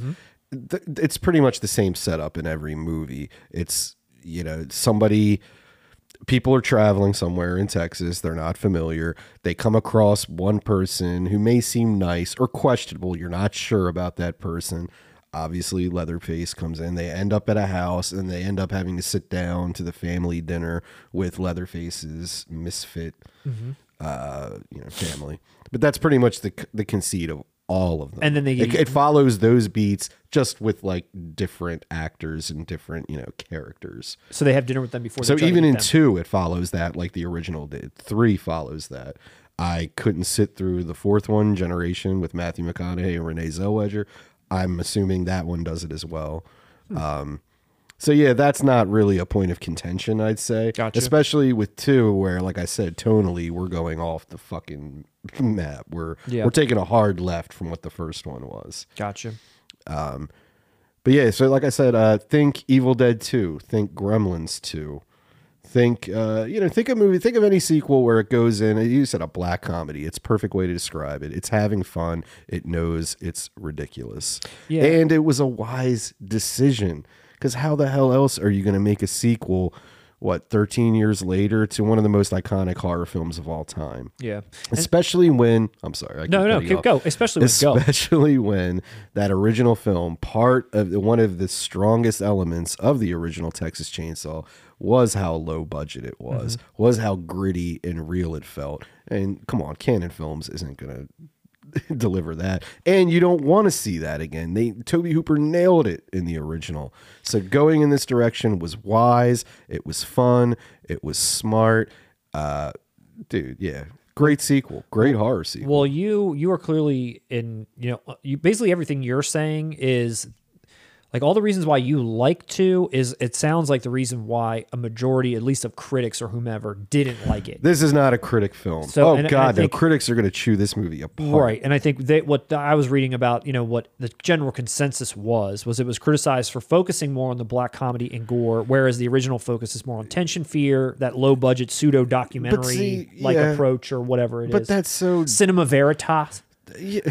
I mean, yes, yes, yes. The original would be all those things, but that's what's stupid. Like that's not the intention of the movie. If you're going to go into it comparing it to the original, especially in terms of horror, Mm-hmm. yes, one did it completely. You know, one knocked it out of the park. One's not trying to knock it out of the park. So how can you criticize it for not being scary? It's not trying to scare you in the same way the original did. Well, Tobe Hooper actually commented in its defense, just saying that the original, in his mind, was also black comedy, Mm-hmm. but it was mainly unacknowledged by the general population due to the fact that it was so low gritty. budget. Yeah, I that I can see that. No, it does not come across as black comedy, but I could see that. And like I said, just how low budget it was, how that how he captured that Texas heat, how the Mm-hmm. cinematography, the actors, you don't know who they are. It feels almost like somebody just carried around a video and holy shit, we're being hunted now. Yeah. And yeah, you can't recreate that. So why try? And he didn't. It was smart. And he made a funny, entertaining film that has been riffed on countless times since its release. I go watch House of a Thousand Corpses. House of a Thousand Corpses, Rob Zombie's film, is basically the last, say, 20 minutes of this movie Stretched, stretched into a into a film. film. The- no, I'm talking like the look, Yeah. the neon looks. Once you get, once the radio journalist, the main character, and Dennis Hopper gets to like the lair and everything that happens, dude, it literally House of Thousand Corpses just looks exactly like it. Yeah. right down to casting Bill Moseley in it. Yeah. Wow. Bill Moseley plays Chop Top in this. He's one of the members of the family, and obviously he Rob Zombie picked him for uh what's his name? Otis. Otis. I think, in House of Thousand Corpses and Devil's Rejects and all that. Well, I guess the powers that be decided that even past the second one, even if the critics didn't really love it, that there should be more. And this went Mm-hmm. and spawned seven more films, including sequels, reboots, and a 3D entry. They're not bad, honestly, for a franchise. Yeah, and, I, and I, I'd like to talk about those too. And and so Tobe Hooper, just to talk about him again for just one more second about the tone shift a little bit. So I guess he was supposed to produce this film only, and then couldn't find a director within the budget, so he just went and he did it. And you mentioned Cannon, so this was a Cannon film. This was like part of some trilogy of films he had needed to do with them. They Life wanted Force horror. was Cannon. Yeah, they wanted horror and he wanted black comedy. And so Cannon was not ultimately happy with what he delivered, I guess. Um, and even even the original Leatherface, he didn't come back for this either because of some salary dispute. So this is even a, a new guy as well. Um, but you know, I, I want to talk about the movie in general. You've talked about the the tone, what why it's different, why it's better that it's different. But I kind of want to talk a little bit about just other aspects that you feel like make it great. And I I know we cannot not talk about Dennis Hopper, but It's not better than the original. not better, but I, just I didn't fine. say that. Yeah, the original is a fucking masterpiece. It's a classic. The original doesn't have Hopper. That's true. I mean, the original doesn't have That's him. true. From what I've seen, and I haven't seen this movie, but from the small clips that you've shown me, it just looks like he's just having the best time of his life on screen. I mean, I don't know. He kind of always looks like that, but Hopper, to me, he's playing it. It's a combination of giving zero fucks about the material and, as you said, just having fun. dude, it's looks like, Hopper. Hopper is over. He is hyper. Hopper is hyper Yeah. aware of what movie Yes. he is starring. Oh in. yeah, he, when he get, picks And up those chainsaws, he's like, "I'm in a chainsaw movie, Oh baby." yeah, yeah. He yes, yes, Definitely. He, he goes for broke. He goes for broke. I read a couple of interesting um, r- reviews, mainly uh, one from uh, Siskel and Ebert. And this is what Ebert said about Dennis Hopper. They actually screened this for Yeah. critics ahead Yeah. of time. I guess. And Siskel and Ebert. E- Ebert said this about Hopper. He says he's playing a man who spends the first half of the movie looking distracted and vague, and the second half screaming during chainsaw duels. That's exactly it. That's what I'm saying. It's like he, nailed looks it. bored, like he knows it's shit, and then he's just having a blast. And, Yeah. and like I said, I keep going back to the tone of this film. Yeah. But having it be comedic, having it be absurd, and having Hopper not only play it that way, but just having Dennis Hopper in the movie itself adds to all that stuff, adds to that tone. It's insane. It's insane. Bring it all down. It's insane. And I love it every ah. second. Oh my god. Well, I guess in hindsight, he was asked, and he said that in his career, Super Mario Brothers and the Texas Chainsaw Massacre 2 were the worst films he had ever done. No. I don't know if he meant like they objectively two are the worst he's ever done, or he felt his participation in that's them were the worst. I don't know. That's unfair to put this with Super Mario Brothers. Uh, it's, it, I enjoy this more than Speed. I would put I would put TCM two above Speed Okay. for me in terms of enjoyment. Well, I know Speed is a, is a probably more proficient film technically. is this like a Gremlins 2 situation? It's exactly what it is. I said that five minutes ago. Did you? I missed that. Sorry. No, it is. So It staring into totally- your eyes. It totally, it totally is a Gremlins two situation, and this was before Gremlins two. Yeah. But yeah, perfect. If you're a fan of Gremlins 2 and enjoy what Gremlins 2 did with the original Gremlins, wow. You're, Any- you're in store for some laughs with this one. Any gripes with this? Anything that you anything It's- you it- don't like? Nah, it's just critic proof. It's critic proof. Yeah, I was going to say It's critic proof. Yeah. Because even the stuff that you might like, oh, that's corny. It's like, whoa, shit, everything's corny. I love it. You Yeah. know? Nah, and, and dude, I might be, I hope nobody listens to what I'm saying and thinks that it's a bad movie. It is a very entertaining, fast paced film. It's it's going the way we're describing it and the way Ebert described it and everything else we're saying. Trust me, it's a better movie than what we're all letting on to. It's not shit. Like Mm-hmm. Yeah. like Gremlins too. Yeah. Not shit, dude. This is a a good filmmaker making an intentionally Funny B B film. movie. Yeah. Well, even though I guess it wasn't a success technically in the mainstream to me and to you, because we already kind of alluded to this, I feel like it really picked up steam in home video, video stores, and you know whatever. It found its audience at home basically. Um, and you know, similar like we said to Halloween, this movie is another one that's got like sequels, but also reboots.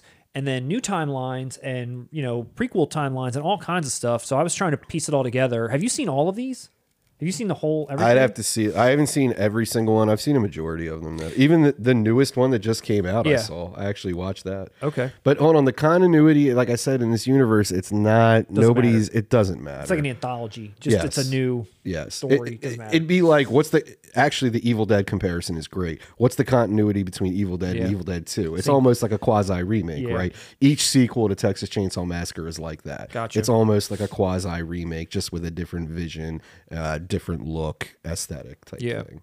So th- there's three timelines that I could gather. Original timeline, which is the first Texas Chainsaw Massacre, Texas Chainsaw Massacre 2, Leatherface Texas Chainsaw Massacre 3, Texas Chainsaw Massacre The Next Generation, and Texas Chainsaw Massacre 2022, which is the one you just watched. That is one timeline. Then there's the Platinum Dunes remakes timeline, which is Texas Chainsaw Massacre 2003, and then Texas Chainsaw Massacre The Beginning, which is the prequel to that movie. And then there was the Millennium Film series, which you had Leatherface 2017, which is a prequel to Texas Chainsaw Massacre number one. Hmm. And then after te- after that, the third in that series is Texas Chainsaw 3D. Did you see the 3D one? I did, but I didn't see the one with Stephen Dorff, that Leatherface. Oh, one. Oh, okay. So see what I mean? And it doesn't even matter to me, like because it's like I don't know. And honestly, the 3D one wasn't bad either. Yeah. it was. It's pretty good. I mean- the new one's pretty good. Pretty I- good? yeah, I'd watch it again. Nah. No, no, I'm serious. Again, we're in like know, part nine of a slasher series, and the reason why I say man is because I read a lot of people trashing it, and and I watched it going in, thought it was going to be like the new Halloween, and I was pleasantly surprised. I was like, "What are you guys expecting from this?" There's a scene where he goes onto this bus. It's like a party bus, and he just starts slashing motherfuckers, and it was. I liked it. I'm all I'm all about massacres. Dude, I'll go up to Finn. He'll be watching something on Netflix, and it'll be like, you know, whatever movie number part three, and I'll be like, oh, you're on part three already. He's like, yeah, I watched the first two like already like yesterday. I'm like, oh, how was the first one? Eh, it was okay. I was like, so why are you still watching it? Why are you still on two and three? How are you on three if the first one was just meh? And he's like, whatever, Dad. to you I- all the I, know. He's like, dude. whatever, Dad. you, you went and watched Top Gun just to go see Maverick. the fuck is wrong with you? well, back to Texas Chainsaw Massacre 2. So we said that it has been on Scream Factory as a collector's edition before, which you own.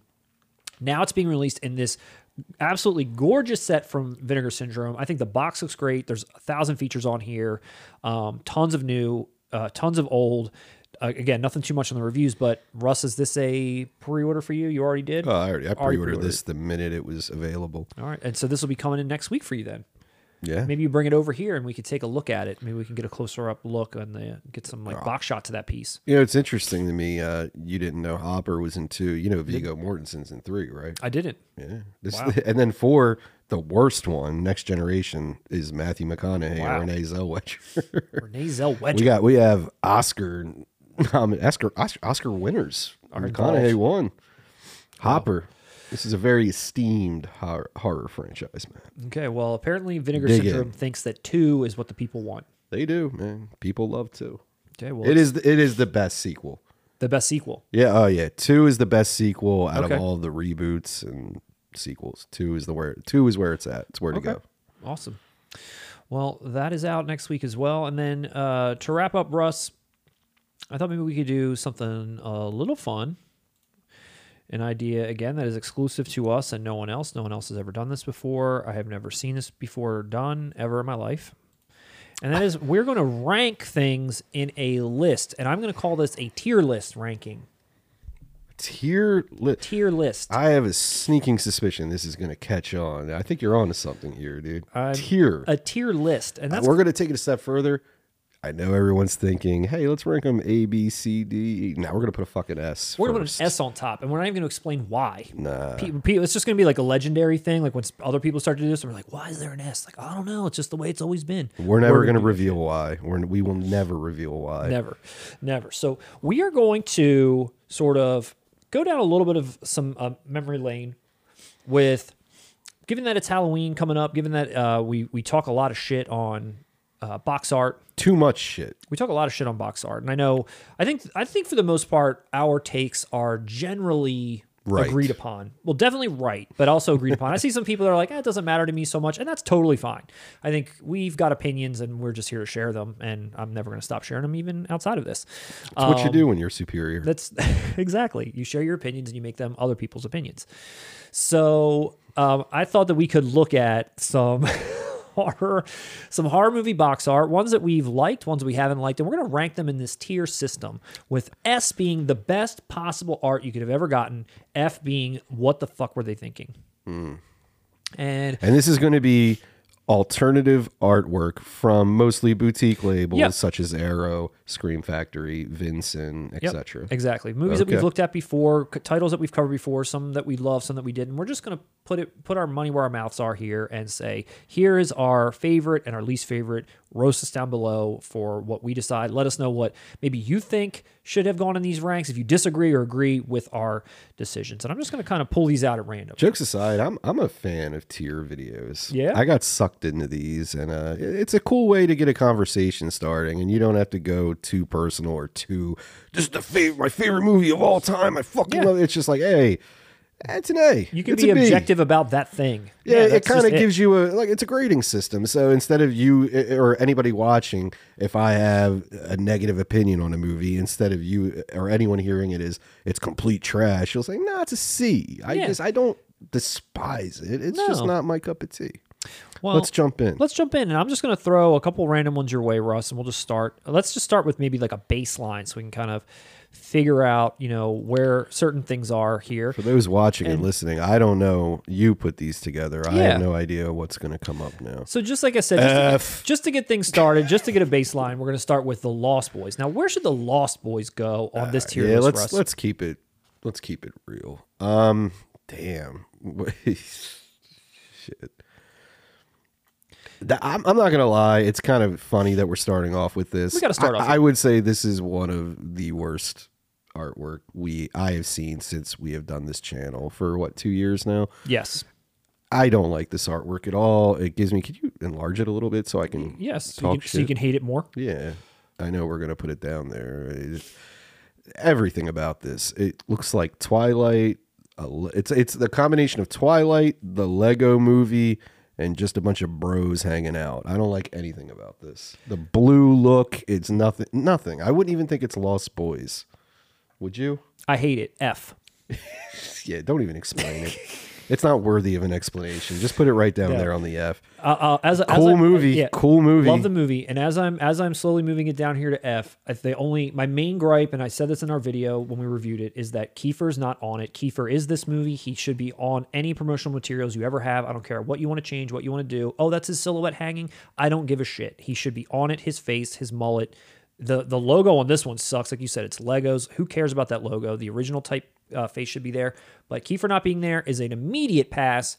F grade on the Lost Boys. Agreed. What do we have next? What do we have next? It can only go up from here. This is an interesting one. Um, and this is Don't Go in the House from Severin. So this is a big, uh, you're a fan of this movie, Russ, and we, we covered this movie a long time ago and it made it onto our A to Z Halloween recommendation list.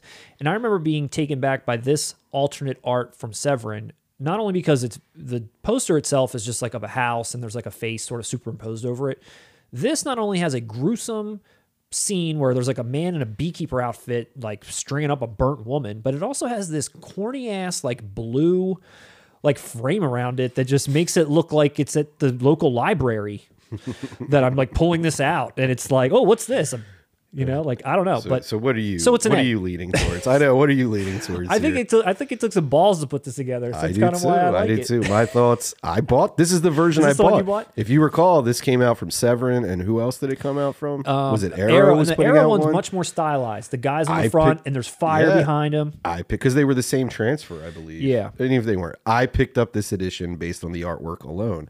I adore this artwork. I think it's hysterical. It looks like a kids movie, as long as you take away the burnt victim image, like you said. Yes. that outline, that border, it looks like some special edition of some classic children's movie from the seventies. Right. That makes me more uncomfortable. Exactly, and that's why I love it. And I know the movie, does. and I oh, dude, I I dig it. Yeah. It even looks like it should like I don't I can't read what it's saying next to the Severin video right HQ there. or something. HQ. It looks like it should say quality. It's- kids it's- or something. It's H I Q U. It stands for high quality. It looks like like one of those book it clubs. Yeah. you know what I mean. Like now hey, you know the rainbow. It's yeah, like yeah, it's like watch Don't Go in the house and you get a free Pizza Hut pizza, you oh know, like with a fucking ribbon on it, dude. This is A. I- I'm going A. A for me. I actually feel the same way. I don't know that I'm S, but I'm definitely Oh, A. it's A for me. I'm definitely- no, no, not S. You're right. Yeah, I, I'm I, definitely I'm A. not putting it on the top tier, but I, I dug that one. Yeah, Good I'm- job, Severin. Good, job, Severin. Yeah, no, I agree. I agree on that. Um, here's one that we covered in the infancy of the channel, and that's Mm. Tremors. Again, great movie. Awesome movie. Just recently watched it. Um, recently, recently watched this edition. Had a chance to really take a look at it. I must say, I do enjoy what's going on here. I like that they got the graboid on the box. And actually, the one thing that I never even picked up on until holding it in my hand and looking at it the other day is that within the letters is the characters doing the pole vaulting across the rocks. I never noticed that. Dude, right? right? I never noticed it either. Isn't that cool? Like I never noticed that. And Never or- noticed it. Dude, it's so awesome. I never even picked up on that. And I feel like that really elevated it for me after I after I Hmm. noticed that. What do you think as far as the art's concerned? Um, not terrible, not outstanding. Okay. Uh, for me, this would be C. Really? I would go C. go C? I just I like the original. I grew up with this movie. I like the original font that the, the, the. Tremors logo. Uh, so again, nostalgia is playing a role here. I The it- giant graboid underneath and they're like Yeah. standing on the top. Yeah, yeah, yeah, yeah, And it looks to me that's more. It, it looks more real. It looks more small townish, which exa- what, what the film is. Yeah. you know, where that to me this cover looks damn near like a, a kaiju movie, like Godzilla or something. And I, got you. I don't feel like it represents the film quite well. But it is not terrible. For me, it's a C. What are you leaning towards? Could I um, convince you to go to a B? That's A. It's our channel, dude. B. B. I like I like it in a B. I, I'm with you. I feel like I Too Godzilla ish for me. for all the reasons that you said, I do think the illustration is cool, but it does give you a different feel. I Mm-hmm. think that Tremors hidden Easter egg really bumps it up for me though. that, that In the, in the, in the words, it, it pole vaulted on the did, B. It did. It got it got me up a little bit. It got me up a little bit. Um, okay, so let's let's see. Moving right along. Let's let's do one that we just talked about, and that's Videodrome. And that's the new. We're going with this cover. We're gonna go with this cover, not the original art cover, the alternate art cover. Because yeah, the original art is awesome. That's the one I went with. But for those that are, you know, we're always getting something different. Where does this rank? This is high for me. Okay. This may sound sacrilegious, but uh, I- never thought the original artwork for Videodrome was was iconic. Okay. I just don't. Uh, uh, it, it it's great, but com- considering all the visuals within Videodrome, there are so many avenues you could go down. I felt like that original. It looks very 80s. It looks Yeah. very early 80s, which it should. That it's a product of its time. But like I said, it, it's not artwork that I feel is a is a prerequisite for watching the film. Well, you know So- who did kill it? Criterion. Their cover was sick, where Yeah, his yeah, head's going yeah. into the TV. Yeah. That could have been the art. I actually prefer the Criterion cover to the original artwork. This is sort of in line to me. This is just the updated version of a 1983 uninspired poster. Okay. But the fact that it's kind of retro is working in its favor. Little bit of bias. I'm a big fan of Blondie, so I like that it features Debbie Harry. it's a I cool would, scene from the movie. I too. would much rather spend time with Debbie Harry in real life over James Woods. so I'm happy you, with this. Um, nah, I'm, I'm I'm gonna give this a B. You're going to B. I'm going B. If we gave Tremors a B, I got to give this a B. Okay, I could I could see. Uh, I was I was maybe B to C territory, probably the same thing with Tremors. So I'll, It's I'll not offensive. It's not. It's not. There's nothing that they got glaringly wrong here. No, you know I don't what think I mean? so. I don't think so. I think that's a good scene in the movie. They have her on there. I kind of missed the James Woods character, but like I said, I think the Criterion one's badass. But we don't have that here. Oh, yeah, We're not looking at that. We're not looking at that here. Um, all right, let's look at maybe another obvious one. Here's Poltergeist. Here's another one that we just trashed, and this is the one that I'm going to show right here, and that's uh, Craig T. Nelson's Wrangler jeans commercial. Um, I don't know what your thoughts are on this one, Russ. I know I believe what you told me the first time was you wouldn't even think this was Poltergeist if the the letters weren't on the title or the title wasn't on the box. No, I'd have to stare at Craig T. Nelson's ass for a good five minutes before I came to that conclusion, which I don't mind doing. Which I don't mind doing either.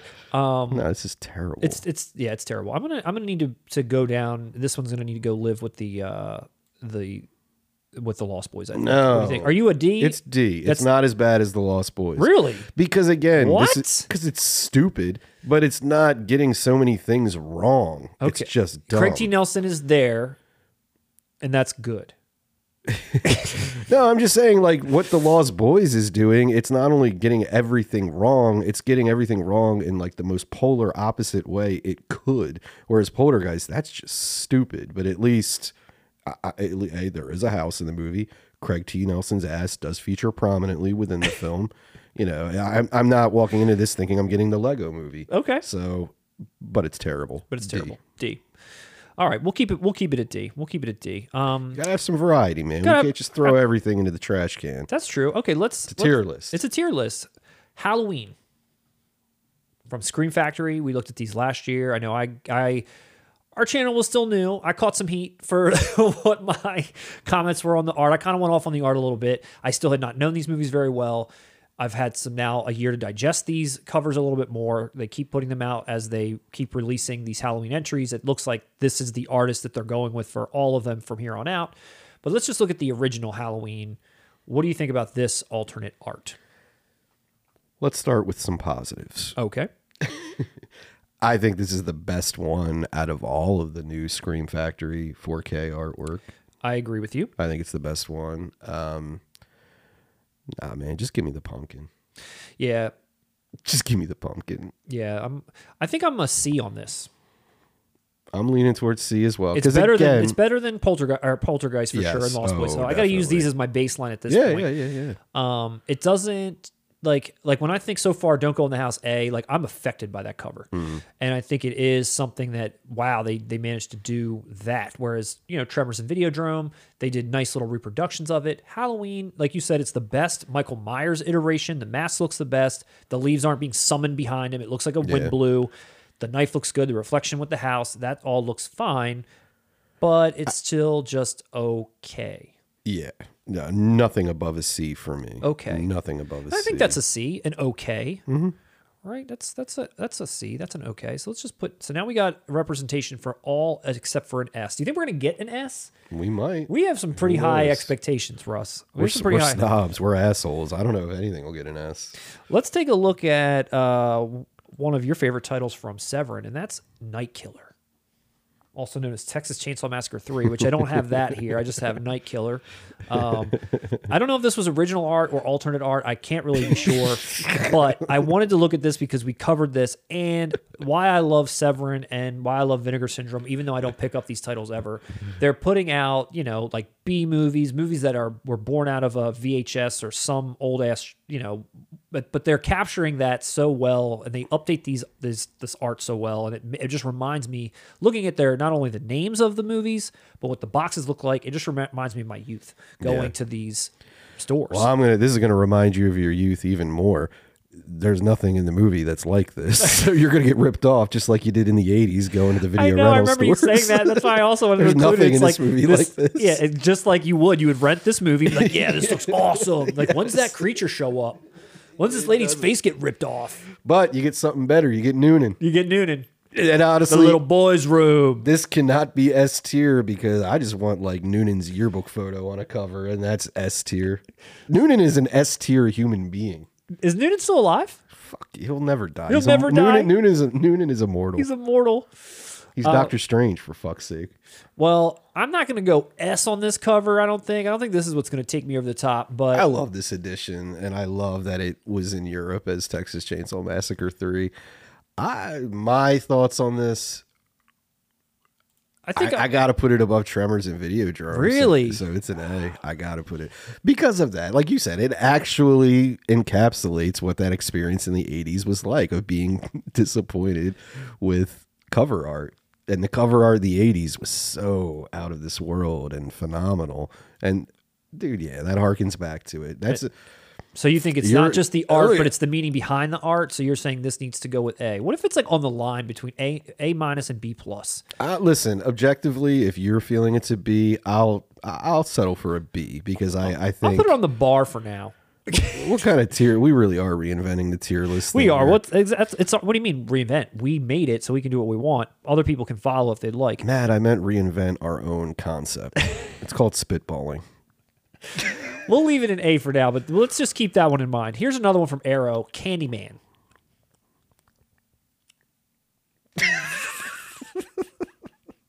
what? I don't know. We just got silent. Ah, um, man, again, not bad. It's not bad. This is actually one of my favorite ones that I've seen get redone recently that's come out, and I just Really? just the attention to detail to it I really like. One, I like the Tony Todd uh, Candyman uh, likeness here. I think looks really cool. I love that Yeah. the hook is like front and center. Obviously, these are apartment buildings that he's terrorizing, but they're turned into honeycombs. You've got bees that are buzzing around. I just think it's really well done. I just think it's cool. I love the blood stump. Kind of looks cool here against all the gold and brown, that red. You're I selling like it. me on. You're selling me on it. think it know, looks cool. I own this edition, and I think the one thing, my the only negative thing I'll say about, I wish it was black. Instead of brown. Yeah, I think if that same image, but the whole case was black, Uh-huh. I would have loved that. I could see that. So, yeah, you, you sold me. I, I didn't even the honeycomb. I like that. Yeah, I think that's yeah. kind of cool. I'll give it a B. That's gonna- B we're gonna stick that in me. B. Wow, so Arrow's really hitting Well, I mean, dude, you said this is one of your favorites. So, So far, this is our channel. Let's split the difference. Should it be an A? I'm Let me stick it with the other arrows so far. Let's just see how this turns out, and then maybe we reserve the right to remove to move some around after it's over. Um, we're actually just putting together by studio. We're I was we're kinda the studio. so far- Arrows B. Two so far, Severin's an A. It's like funny. I wonder how this is going to work the out. best company ever. I know. I wonder how this is going to work out. All right, let's look at Criterion. Night of the Living Dead. This is cool. I dig this. I do too. I dig this. I've always loved the font for Night of the Living Dead, and I like how the characters in these zombie hands are represented on here. And it reminds you of the original artwork because the original artwork had that uh, sort of drawing aspect to it, a collage. Yeah. you know, I it's an updated version of that. I like how it's black and white. It's real, it's classy looking. It And- really is, And yeah. I think just the way that Criterion boxes look with their label on the front and their C up here, they always just have this air of superiority. I don't know what it is. Like Arrow's got their little A on there. Severin usually has their thing on the spine. Same thing with Scream Factory. I always looked at Arrow. Criterion puts it right on the front. They're telling you what's up. Yeah. Um, I don't know. Correct me if I'm wrong. Was the lead dude ever on the cover before? I don't know. You could be right. I'm not sure. Because I mean that was a ballsy thing. Romero, I always hey, that's one thing you got to give Night of Living Dead props on. I mean that came out in '68, Mm-hmm. and Romero intentionally cast a black man. As that wasn't happening in 1968. Yeah. He did it to make a point and fuck racism and all that. And that's why I'm thinking, was he ever on any of the other covers? Because I, to my knowledge, that's know. the most prominent he's ever featured on a cover for Night Yeah. of the Living Dead. I don't know. I really like that. That's kind of giving me an A vibe. I'm gonna go A with it. You gonna go with I'm A you. on that? I'm with you on that. Yeah, I like. I like I like that. Criterion, they do good work with their they do. art, I wish I put the Videodrome Criterion always- up there too. You know why Criterion nails it? We were talking about this with um oh man, what title were we talking about this? They they go for subtlety. Like Wally, that cover of Wally. Mm-hmm. yeah, you could yeah. have done some big spectacle, it's animation, but you literally chose the part where Wally's like on trash earth. Not Yep. some space thing, not some big the Malcolm X cover. Oh, That's just nice. like him like It's graffiti in the background. yeah, like where he's giving a speech somewhere. It's not just some imposing grand picture. You Yeah. know, I like it. It makes it feel more personal. Well, here's a studio we haven't looked at yet, and that's Second Sight. And this is their version of The Witch. And while I love Second Sight and I have this release because there's a lot of things to love about this movie and this release in general, I got to say, I'm still underwhelmed by this art. I like it. I am underwhelmed by it. It's still even in person. I looked at it. I was like, I wish it was. It doesn't need to be the poster art with just the the black Philip on it, but just the way that Anya Taylor Joyce Joy Joyce Joy Anya Taylor Joy looks. I feel like the likeness could have been a little bit better. I'm not sure. It just it's just yeah. not doing it for me all the way. I like it because it reminds me of uh, like a gothic horror novel, or maybe Looks even like a book, yeah. maybe even like the scary stories books, uh, which the film gives me a vibe of. Yeah. it's like a gothic olden times. I like it. I, I'm with you. I never thought about it. That doesn't the likeness of uh, okay. Anya Taylor Joy is a little off. It's okay. I'm I'm feeling I'm feeling a C with that one. C's fair. You like C on that? It's, I think it's- maybe it's- personally I'd go fine. B, but I also know you're a bigger fan of the movie. I technically have never seen it. I think it's fine, and I'll, I'll we'll look at this list at the end and see if anything needs to be adjusted. But I feel like for now, I'm liking that in a C. Um, let's go. Let's see here. Let's go to a movie that you enjoy. They didn't mess with the art too much here, but Scream, the regular edition Scream 4K that was released, I guess, last year at this point. They also had a steelbook that came out, which looks pretty cool. But I wanted to go with this one since Mm-hmm. it's got, uh, I don't know, maybe more of a likeness to the original poster. Maybe I not. just realized this, but it's Pulp Fiction looks a lot like this, You're and right. they're both Miramax You're right. '90s. Uh, I like this. You like this? I like this. I was never a fan of the original Scream poster. And you ever notice after the original Scream poster, there were a ton of posters. The faculty looked like that. Uh, I just hated that. Like one big image and then the little heads down here. Yeah. It looks stupid. It always made, like made it looks like made it look like Dawson's Creek or something, which Kevin Williamson. So okay, no, I like this. I like it. I even like how it's black and white and the blue and red. Uh, I never thought killing Drew Barrymore off in the beginning was as impactful as everyone Made says seem- it yeah. is. Is that who this is supposed to be? You think on the front? I, I don't know. Who that's, Yeah, is that who that's that's supposed Drew to be? Barrymore. Oh, okay. Do you agree with me on that though? Did that work for you? Because I know you didn't see Scream until No. recently, and you know everyone compared it to Psycho. It's like, oh my god, they killed Drew Barrymore in the first scene. It's like, I remember 1996. It's not like it's not like Drew Barrymore was on top of the world. in A-list actress, 1990. yeah. It's like that just seemed like something she would be in because her career is in the toilet now. Anyway, Anyway, well, where where are you at with that art then? it's simple. Uh, Scream never had iconic artwork anyway, so I'm gonna go B. I There's B. nothing really you can do more or less with that. I'll give you a B on that. I'll go. I'll go with a B. Yeah. Um. So how about how about going back to Scream Factory with Child's Play, their original art for Child's Play, the original Child's Play. I like it. I like when Scream Factory does this style. Um, yeah, I like it. There's not. I mean, what can you say negative about it? I, I agree. I, I don't think that it's it's not giving me like holy shit that's an S rank, but I do like the the art here is great. It looks just like Chucky at his sort of final stage where he's kind of going bald a little bit.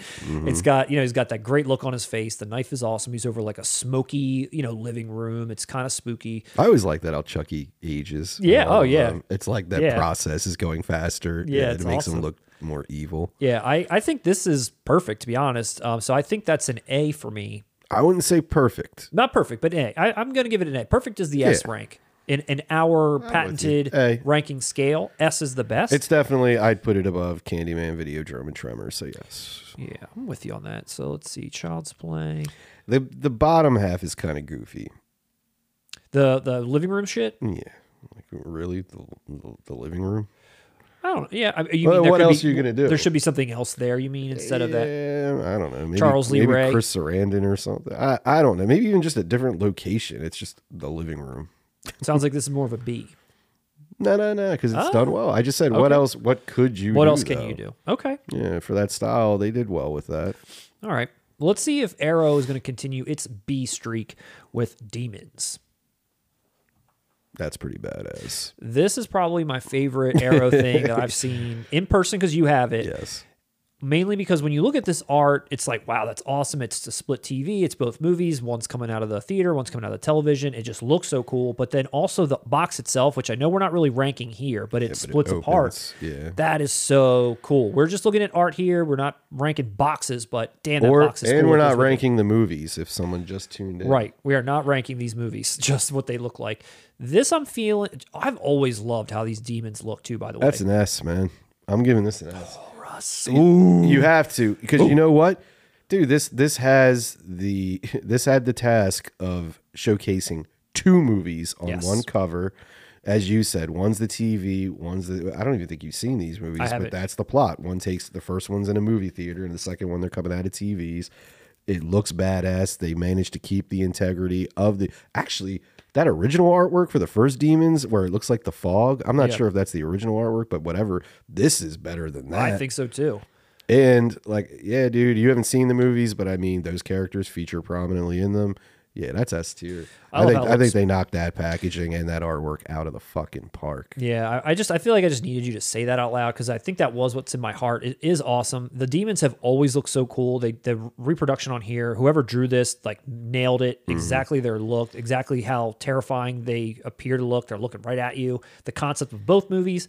I'm with you, dude. I'm Yeah, with you. I'm that's with an you. S tier That's an S. That's an S tier. And like you said, having it open in the middle and pull out from both sides, that was just the icing on the cake. yeah, just to have the box be awesome too on top of the art. Yeah.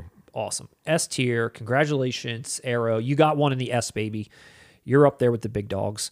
Um, let's the only big dog. the only big dog so far. Let's look at just a couple more. Let's look at one more sort of regular studio release, and that's The Thing. And the Thing Steelbook that was exclusive to Best Buy. You've got here some icy sort of scenery with the melding of the two or two faces. I think this is what they find in the ship before shit starts to go wrong. Um, what, are, what are your thoughts on this one? Hmm. I don't love it. The thing is one of those titles. There's so much goddamn artwork, so many releases, so Yeah. many. And and honestly, I don't have like one go to. That's funny because I have a tattooed on my arm. The the cover, the old Yeah. school cover with the shadow type, you know. Uh, I ultimately prefer that over everything else. This gives me the vibes of the the reboot slash sequel. Okay. I could be worse. I've seen worse. Uh, I'll go C. for Go C with this one? I would go C. What would you go? I'm in the C to D area myself. I I almost don't want to put this next to the witch. I feel like this is close to the more close to Poltergeist. I don't think it's I don't think it's as I'm- good as Halloween. I'm with you, but remember, I thought the witch cover wasn't too bad. So now I'm judging it on. A, I know. I'd rather have that witch cover than this. So it's D. Yeah, I don't. Yeah, I think it's I think it's D for me because I, I think Halloween is way better than it. I don't think it can stand in the same league with that either. I think it's there, like you said. There's a ton of great art already out there. So many different options. I think they just went with something that they hadn't done yet, basically. And I don't know. The thing would be a perfect movie. eh, See, this is what bugs me about this cover. For me, the thing is the type of film go one of two ways with the artwork. Subtle, just show me snow and a dog. Yeah. Either do that or really showcase one of the gruesome special effects, you know, Yeah. works and within the film. And to me, this is trying to do both, and then it just neuters both concepts. Yeah. It neuters the isolation aspect and it neuters the incredible effects work in it. It doesn't showcase either. So Yeah, I'm with you. I'm with you. I think it's. I don't know. I, uh, there's just some. Even the the original art's a thousand times better. But I guess we're looking at alternate art, and that's what this is. Um. All right. So let's see. Two more. is Demons going to be the champion? We'll see. Army of Darkness Steelbook from Scream Factory. Now they I put out their original up. edition with the original poster, but they put this alternate art out for their Steelbook. And what do you think about this? Let me think about it here. I'm, I'm, I'm starting. I'm trying to compare it to every iteration of Army of Darkness I have owned and seen over the years. You may hate me for this one. This is probably the best. You mean as far what's on the ranking? You think this is an S? Is that what you're saying? I'm torn between an A and an S. Uh, my first thought was A, because I do think, as far as an illustration is concerned, it looks awesome. The original poster art is just so great, but I think what this is capturing here, how Bruce Campbell looks, how the Deadite ki- commander looks. You've got you know skeletons, shit's on fire. His arm, his friend back here in his armor. I mean, it just, it's just, and, and I, not to mention too, when you open it up, the scene continues. That whole thing is cool. Again, we're not rating the box, but I'm feeling definitely an A, uh, definitely an A. I don't know about Yeah. S, but I'm definitely an A. I'm gonna go A. Same thing as you said, and what I love about it the most, and this is why I was considering it an S. This style has been done by Scream Factory. Um, they've done it with Friday the Thirteenth. I believe they're doing it with Carrie as well. Um, to me, the type of movie Army of Darkness is, which is the medieval action comedy sci-fi romp. Mm-hmm. I feel like that style fits it perfectly. The colors, all of it. Whereas Friday the 13th doing that collage style is Yeah. awesome, looks great, but doesn't really capture the movies to me. Yeah. I feel like that captures Army of Darkness Yeah. in a comic way. Yeah, I think it looks awesome. Yeah. I think it's really Why cool. didn't you get that? Because I, told you, I thought I was going to get that nice hard box. I would have told you no, Ah. dude. I would. You should have asked me. I'm t- the only one I've ever received like that was Elvira's Haunted Hills, which wasn't How do even we know? wasn't even 4K release. I know. How do we know though? How do we? How can we tell what that's going to be? But, but I, I'm I'm with you on that because I like those styles too. But I mean, if you're such a fan of this artwork, you should have just did that. Dude. I'm, I'm more of a fan of the original artwork, and if I had a nice hard box with that, that's fine for me. But you're right. Now I'm sad that I didn't. Um, what about this? We just talked about this Texas Chainsaw Massacre 2. New art for them. The iconic art is not here. You can it's on the flip side, but this is what they're giving you Yeah. from them. What do you think?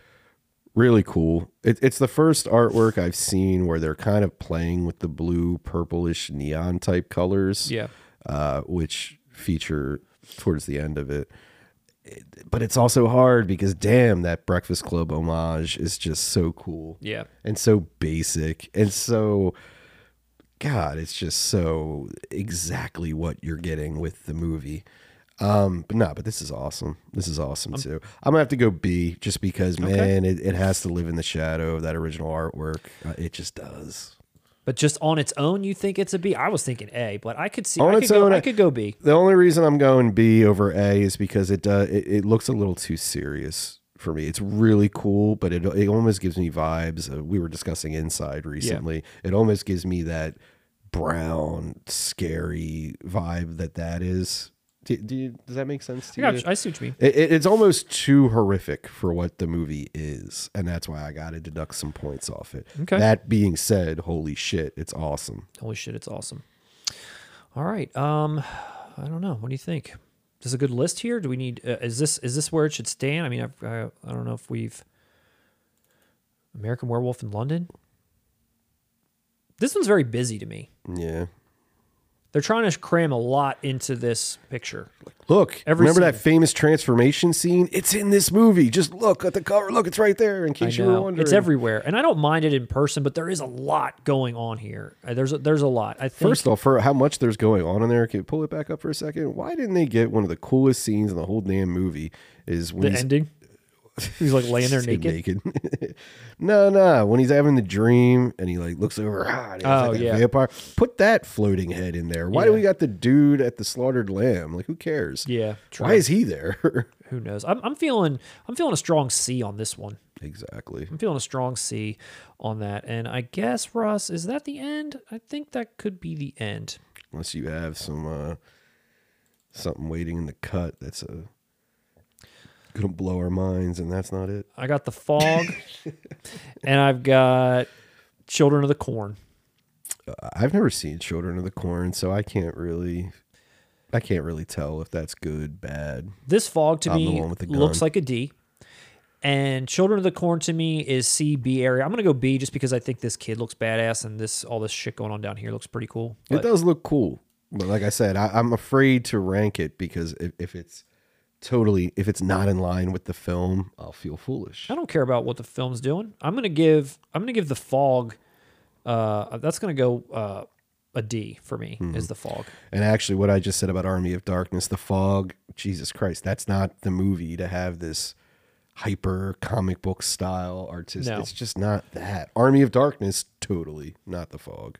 Yeah, I feel like this to me is better. I don't know. I feel like what do you I'll think? throw it in B because it is cool. Like I said, I'm just hesitant on it because I've never seen the film, but that is a good cover.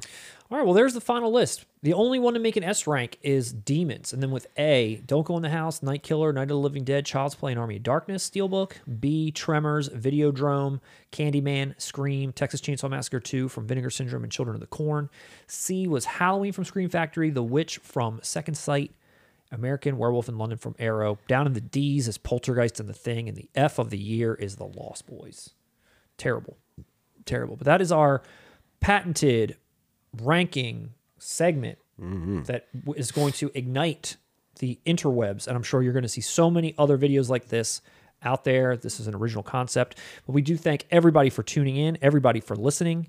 If you are listening to this in your car, you could come and check us out on YouTube. And if you're watching this on YouTube, you should come back and check this out on Spotify. Listen to it in your car. Listen to us. Check us out everywhere. And let us know in the comments if you agree, disagree, if we got it completely wrong or if we got it completely right. We want to hear from you. Definitely. But we definitely got it right on that demons being S tier. Definitely. Let us- yeah. You're on the wrong channel if you think that is an S tier. Yeah, let us know where you would have put these. And um, anything else you got, Russ, for the people? Uh, long live the new flesh.